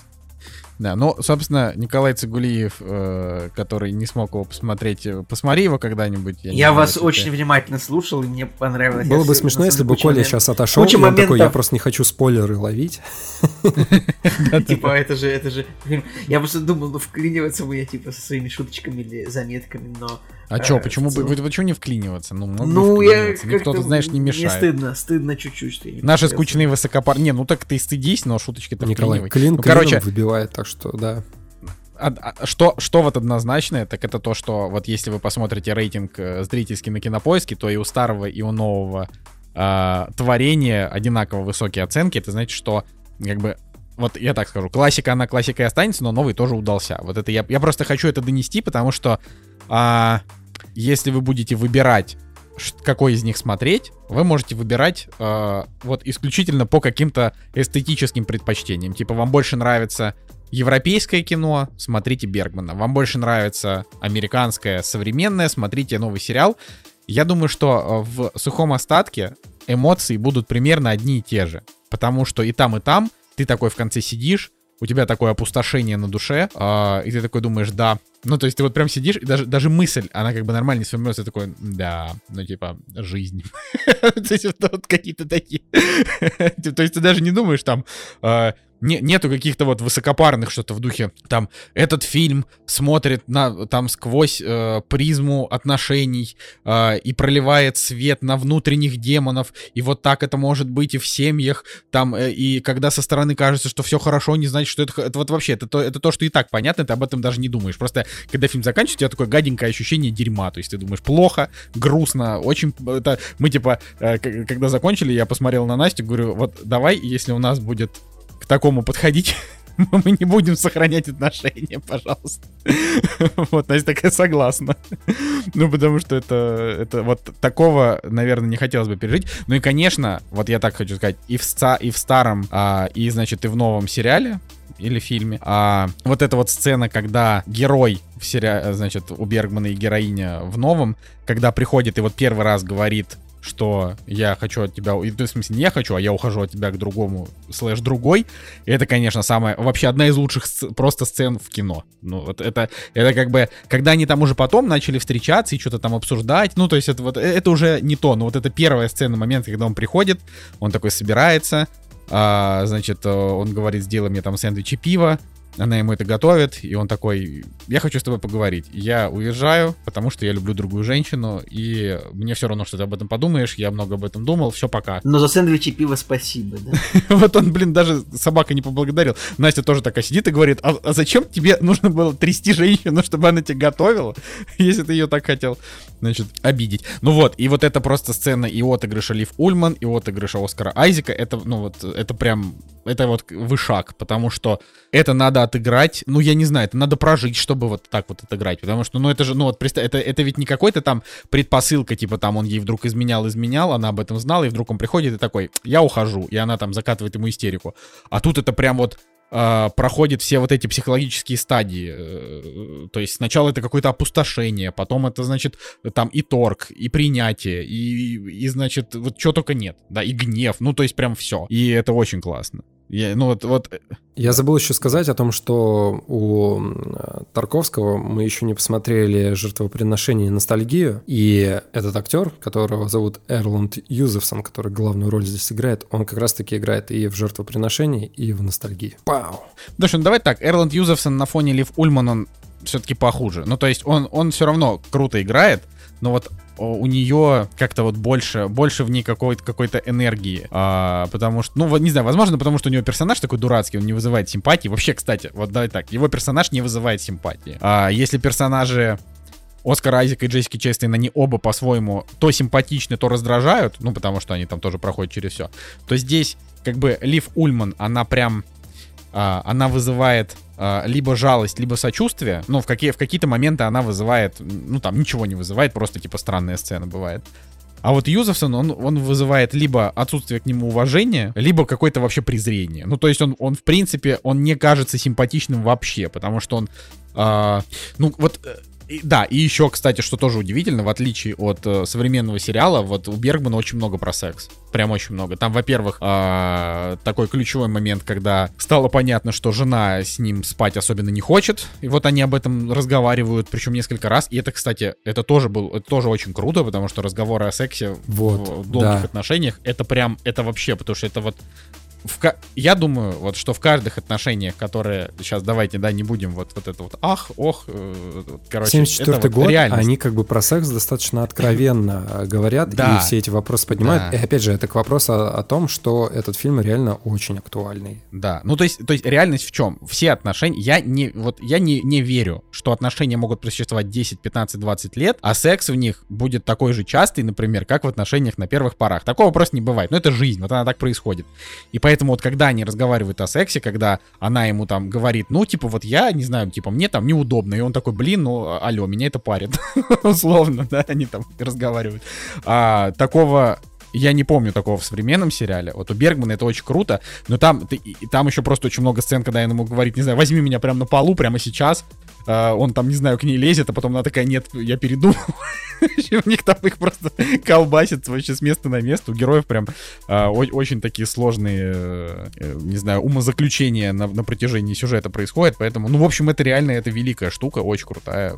Вот. Для того, чтобы, мне кажется, такое вот полноценное удовольствие получить, то можно посмотреть и, и старый, и новый, как вот э, я сделал, и чтобы можно было сравнивать. Да. Да. Вот. Вот. Никол, Николай, я думаю, что ты можешь э, перехватывать нашу, на, наше занудство Ладно. и да. Слушайте, дружочки, вдохновляющая была история. Э, хорошо вы обсудили, мне понравилось. Не так хорошо, конечно, как 50-минутное обсуждение паука, которое я не послушал. А, ну ничего, кстати, интересно, будешь слушать, не будешь, кстати, вот. Ну я послушаю, я думаю, да. Ну там я не думаю, что оно прям супер интересно, у нас получилось какое-то. Ну, посмотрим. Ладно, Вы готовы к моему монологу, друзья? Конечно, Давай. всегда. И я вам сегодня расскажу э, про сериал, который называется «Необыкновенный плейлист Зои». Zoe's Extraordinary Playlist. Э, вы знаете, вот сразу скажу, что, э, ну вот, прошли же времена там клиники, друзей, как я встретил вашу маму, каких-то так- таких ситкомов, вот, которые вот душевно они смотрелись, как-то приятно было, ты такой смотришь, прям обс- обсуждаешь персонажей, там, чё, э, как бы там, как-то вот садишься именно за их отношениями, как бы, ну, нет там в сериале какой-то э, диких каких-то крутых сюжетных поворотов, а есть в основном химия героев, э, химия, химия во все тяжкие Breaking Bad, да? Есть как бы химия между персонажами, есть просто ну, прикольные актеры, э, бы, вот просто, ну просто смотришь сериал, тебе хорошо. Ну типа Тед Лассо, да, сейчас только есть такой сериал, который вот как Ну, бы... Тед Лассо, на минуточку, вот он как раз-таки, он, он и очень хорош в этом во всем. Это да, во, во всем хорошо, разумеется. В общем, ладно, друзья, гуглите, что такое необыкновенный плейлист Зои, потому что вы Короче, ты понимали. просто хочешь сказать, что таких мало, и вот необыкновенный плейлист Зои это такой, ну, да? типа таких сериалов мало, вот, по крайней мере, современных. Ну, или таких сериалов мало, чтобы вот они в 2020 году вышли, чтобы они были, то есть, ну вот... на- вот Актуальные. типа не из десятого года, да, не, не как я встретил вашу маму, который, ну вот он, он уже, он ну как бы сериал типа для, для, для прошлого поколения, ну то есть для нас, но десятилетней давности, очень условно. А, в общем, необыкновенный плейлист Зои, сериал от, от NBC, его можно посмотреть на кинопоиске по подписочке, а, вероятно, по какой-то из, я смотрю его там. Итак, это как бы, это мюзикл, Николай, извини, но это, это ну как бы частично мюзикл, то есть там не так, как в Тик-Так Буме, типа, что весь э, весь фильм, весь сериал, он, пропа- он, он пропаивается, пропаивается, он поется песнями, нет. Пропивается. ну, так На- вот. напива- про- пропивается, да, немножко глагольчик не тут э, использовал. В общем, сюжет. Сюжет сериала таков. Есть девушка Зои, которая живет в Сан-Франциско и работает айтишницей в модном, в модной компании, в модном офисе. То есть это прям супер красивый сериал. У них там нереальная IT-компания с клевым модным офисом, в котором есть э, типа бар с фруктами, продуктами, овсянкой, вот этим вот всем. У них там невероятные, не- невероятные кресла в офисе, в которых можно прятаться. Ну, то есть там прям вот все очень красиво. Вот. В какой-то момент э, девушка идет на МРТ. Во время, ну, она погружается в аппарат э, этого МРТ, магнитная резонансная томография. Вот прямо, знаете, из глубин головы вытащил я эту аббревиатуру. Не думал, что я ее знаю. Ну, знаете, ты вот бывает, думаешь, что ты знаешь что-то. А, в общем, я знал эту, эту аббревиатуру, но неважно. Во время, во время МРТ случается землетрясение. Ну, типа такая завязка у сериала. Ну вот просто поверим в это.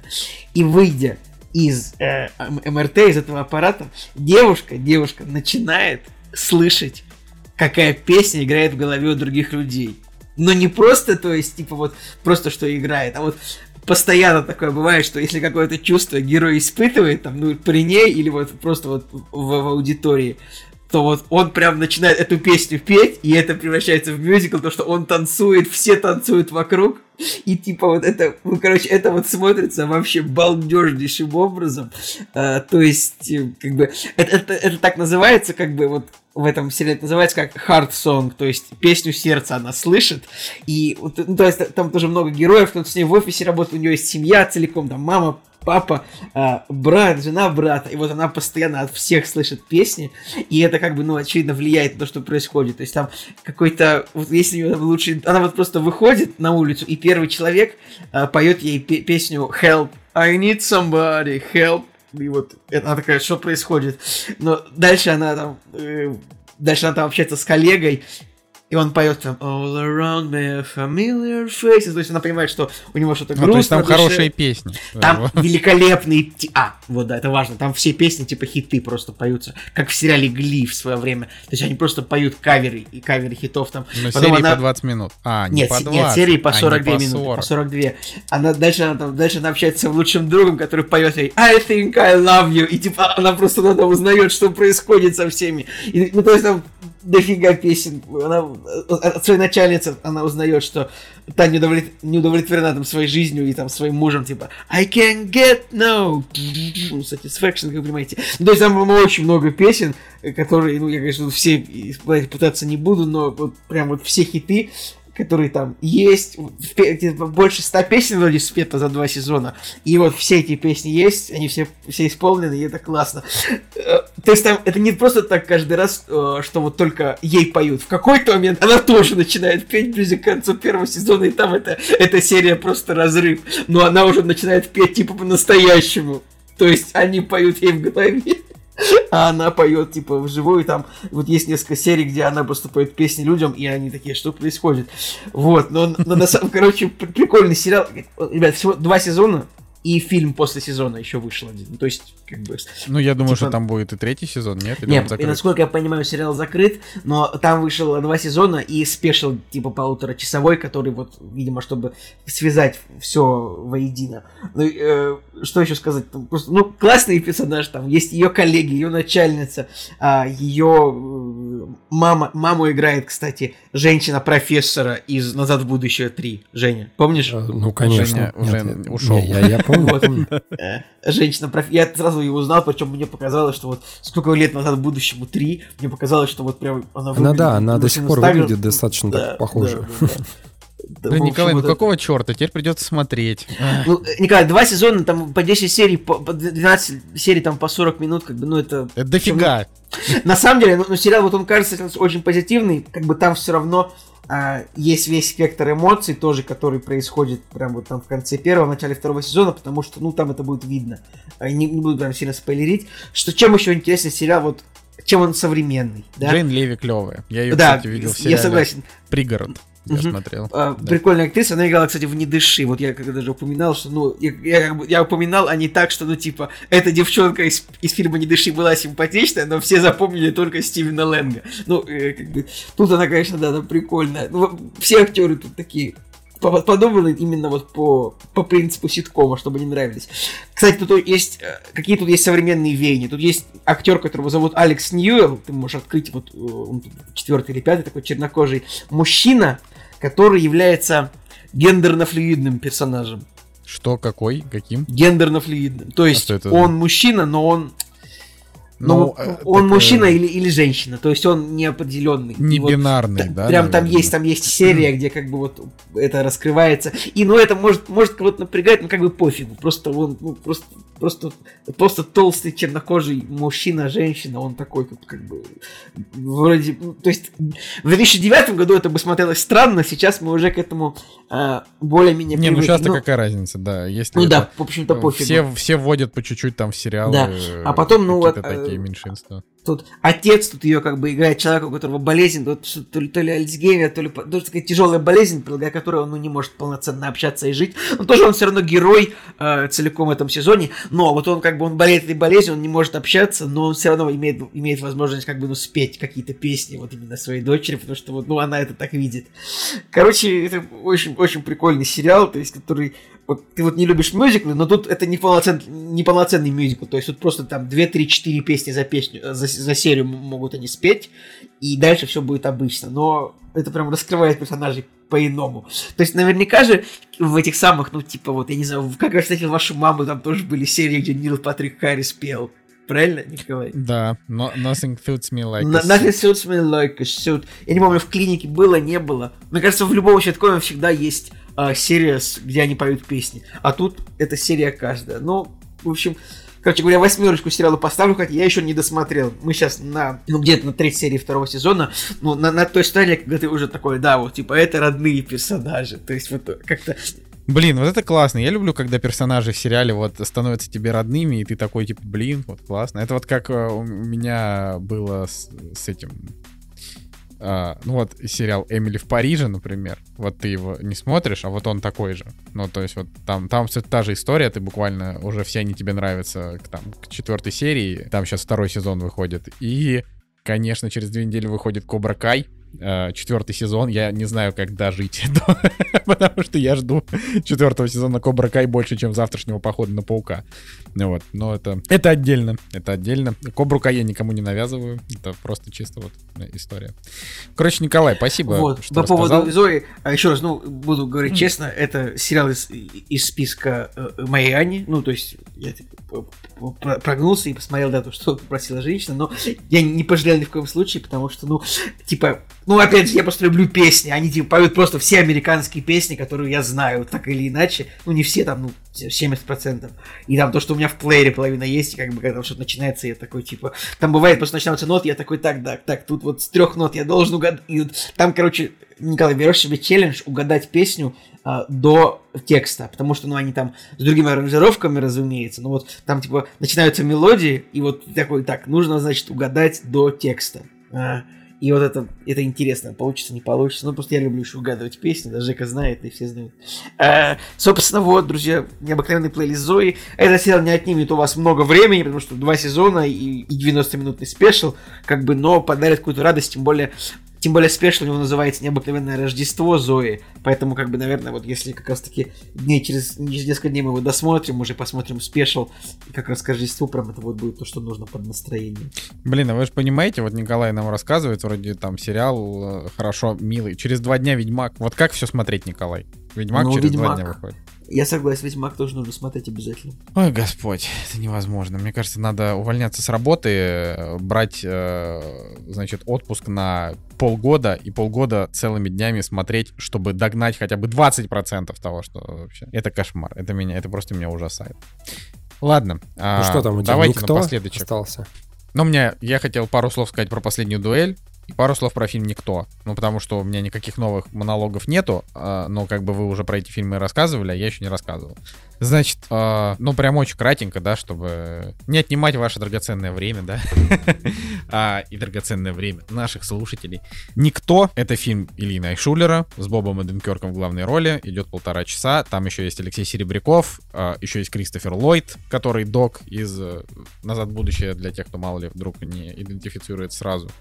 А еще там есть, э, значит, русский актер, как же вот этот, который, господи, э, почему у меня вылетело из головы? Паль? Юрий Колокольник. Александр Паль там есть. А, ну.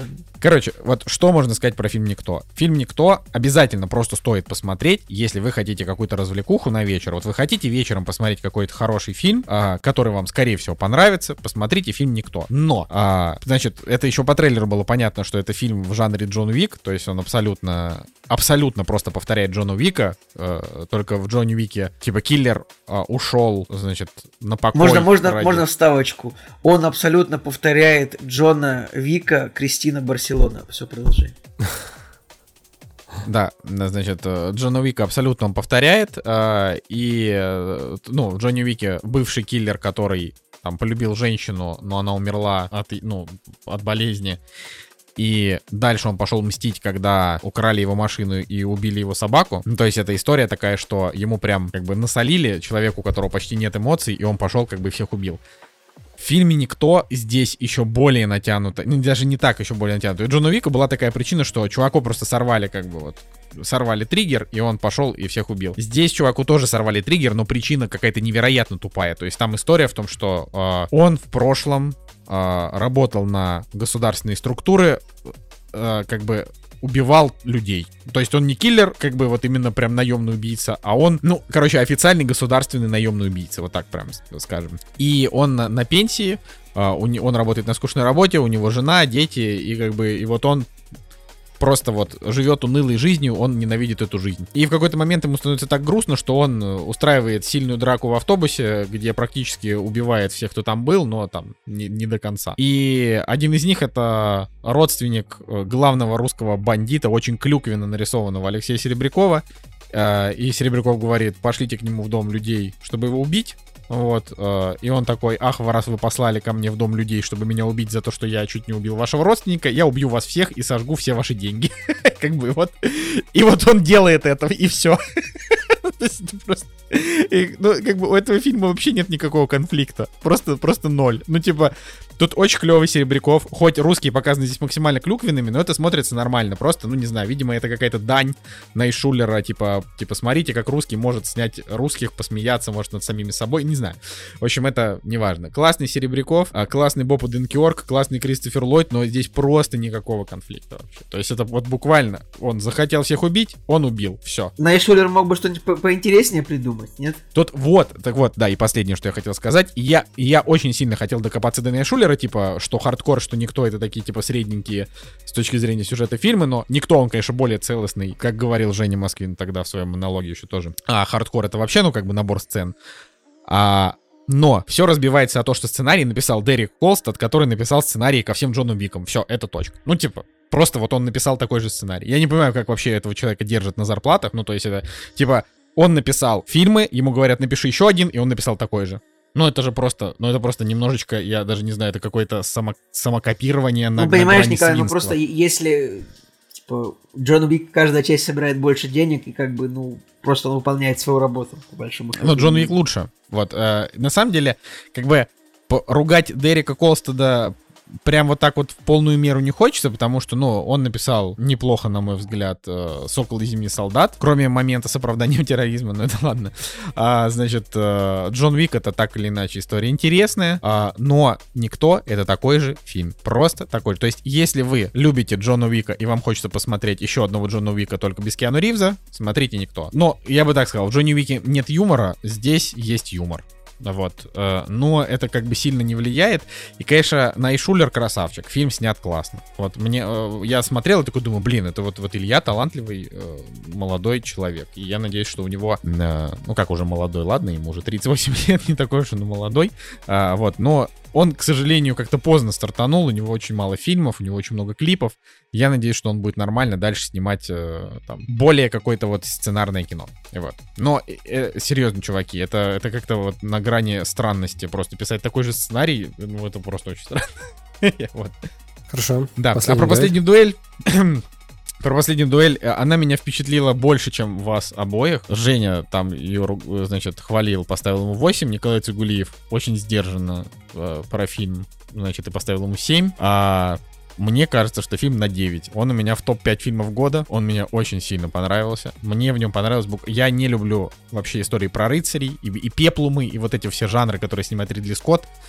Это вот для меня просто вот ненавистное кино. Последняя дуэль от начала до конца не оторваться, на одном дыхании смотрится. Два с половиной часа, там и детектив, и мелодрама, и драма, и кровища во все стороны. И актеры играют круто. Ну это просто вообще мясо какое-то. Вот я, я короче, я надеюсь, что...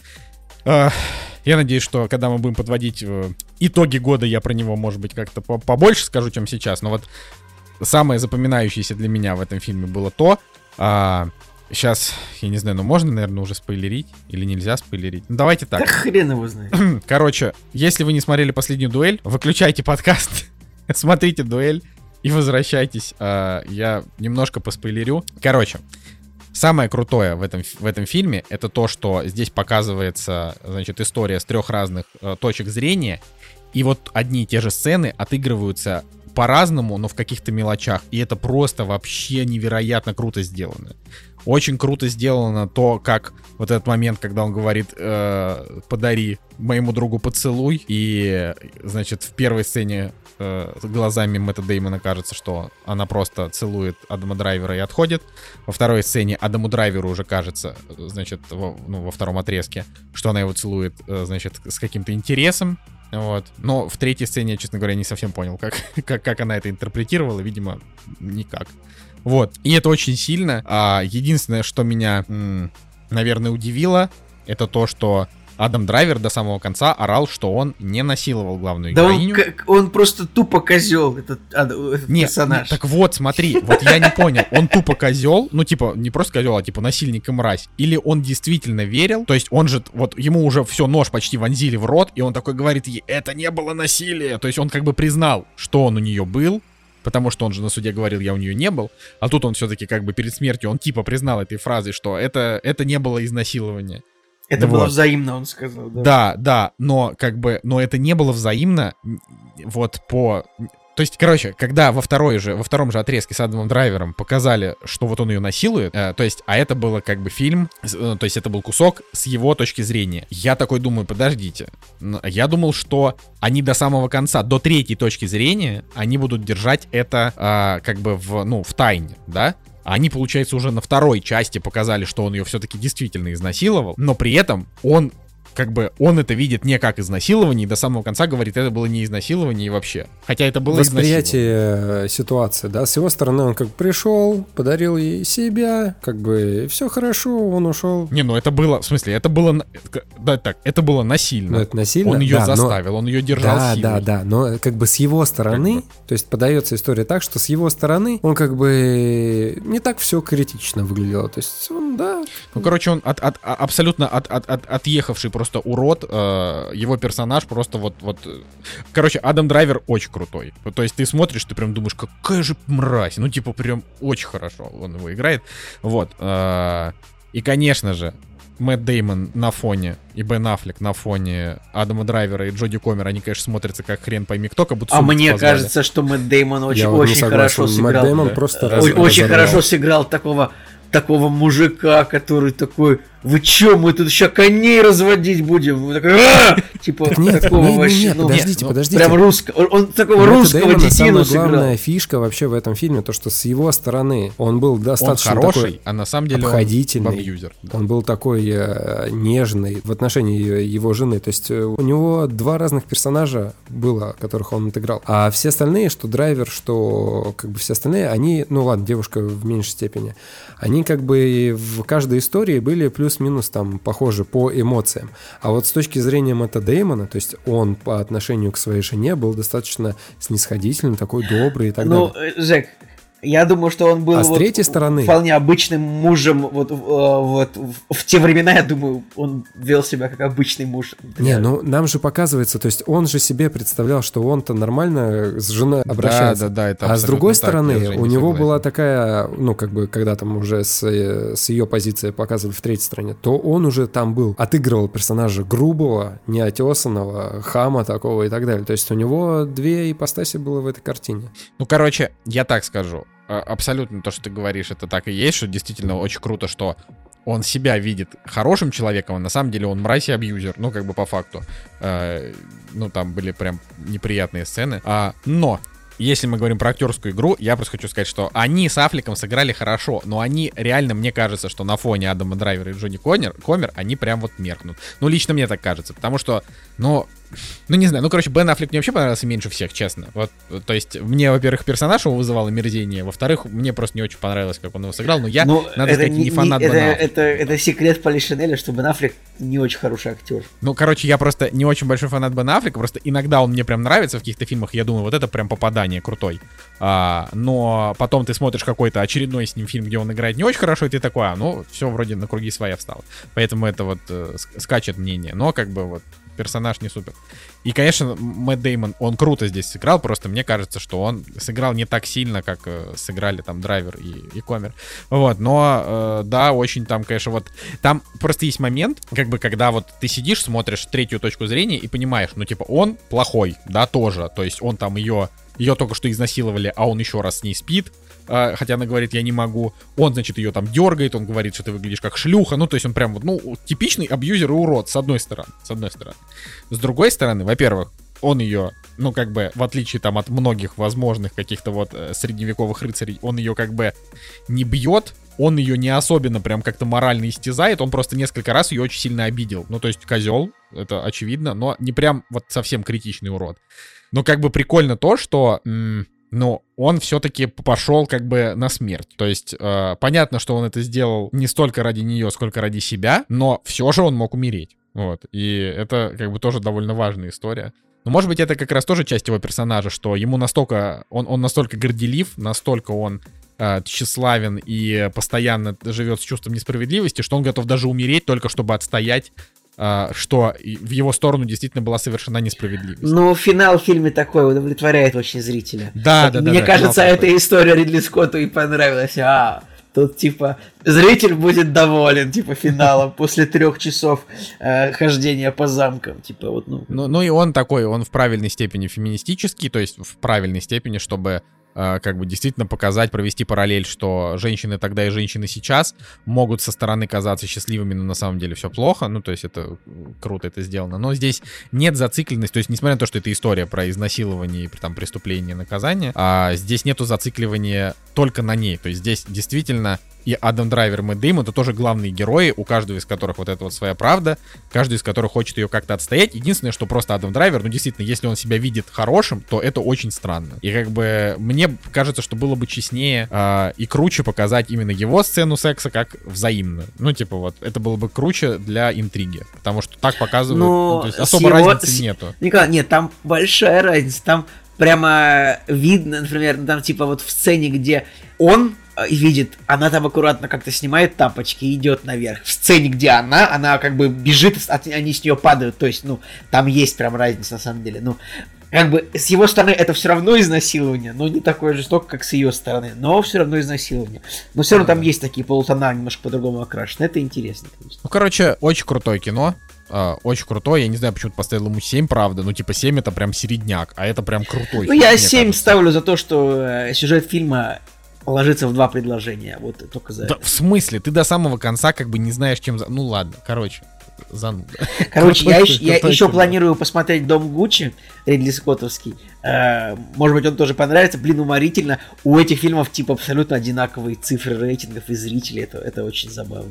Но э, как бы российский рейтинг последней дуэли, он вообще там был сначала 7,9, потом 7,8, сейчас там 7,5. Вот тебя пока Э, не а было. у Дома мы- Гуччи меньше. Пока тебя не было, мы вообще обсуж- обсуждали, что у Человека-паука там сейчас рейтинг типа 8 и сколько? 8,8 8,8, вообще. да. Но это фанаты. Типа прям это...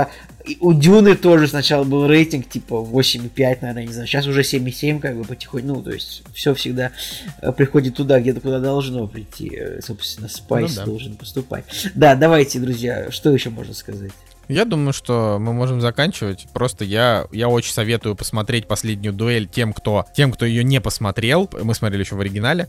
А, очень советую, потому что, ну, мне кажется, что это, правда, один из фильмов года, но как бы с поправочкой на то, что мы не смотрели практически никаких, а, как бы, больших фильмов, а, а, как бы, авторских в этом году. Мы в основном одни блокбастеры и сериалы смотрели. То есть э, фильмы, которые сейчас номинировали там на Глобус, ну, типа, мы из них не видели там 80%, поэтому Э, сложно не, только не все этом. еще, не все еще и вышло, наверное. Ну да, да, да. Но я просто к тому, что к тому, что последняя дуэль это это крутой авторский блокбастер. Мне правда жаль, что он так провалился в прокате. И очень грустно, если такое перестанут снимать из-за из, ну, из-за такого чудовищного проката, потому что вот люди, люди не заинтересовались. Потому что мне кажется, что это вот, а может быть, конечно, проблема и в промоушене, потому что надо сказать, что имя, фамилия Ридли Скотт, они как бы уже не особенно прям вот как-то продают э, кино. Ну, потому что чувак очень много дерьма сделал за последнее время, поэтому вот Николай, на самом деле всего два режиссера есть, которые продают. Это Нолан и Тарантино. Вот прям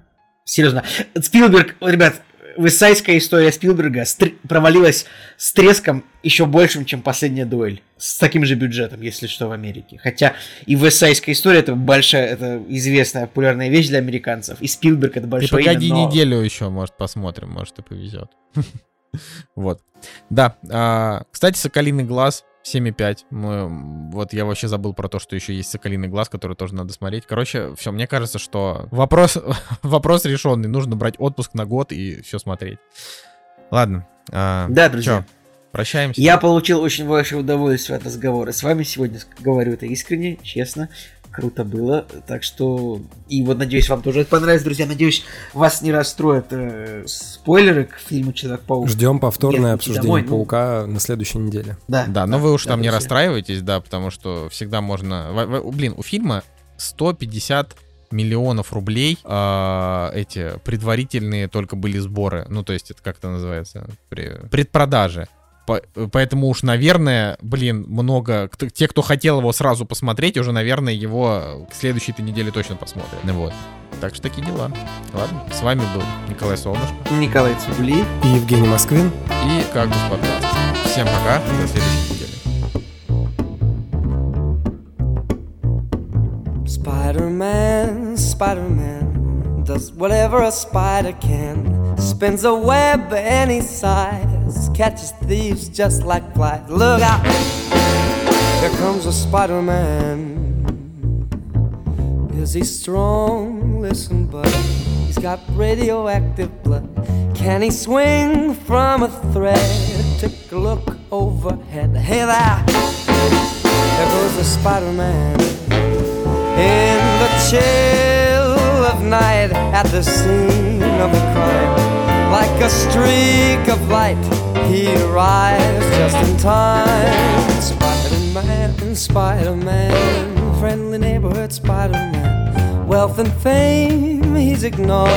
Action is his reward. Look out, there goes the Spider Man. Watch out, Mr. Heisenberg.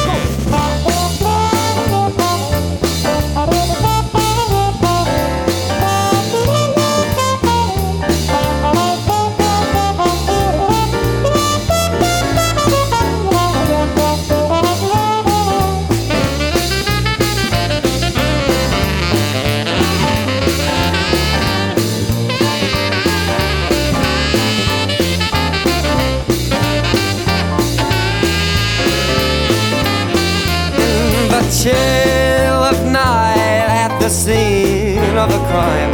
Like a streak of light, he arrives just in time. Spider Man, Spider Man, friendly neighborhood Spider Man. Wealth and fame, or he's ignored. Action is his reward to him. Life is a great big hang up wherever there's a bang up, you find the Spider Man.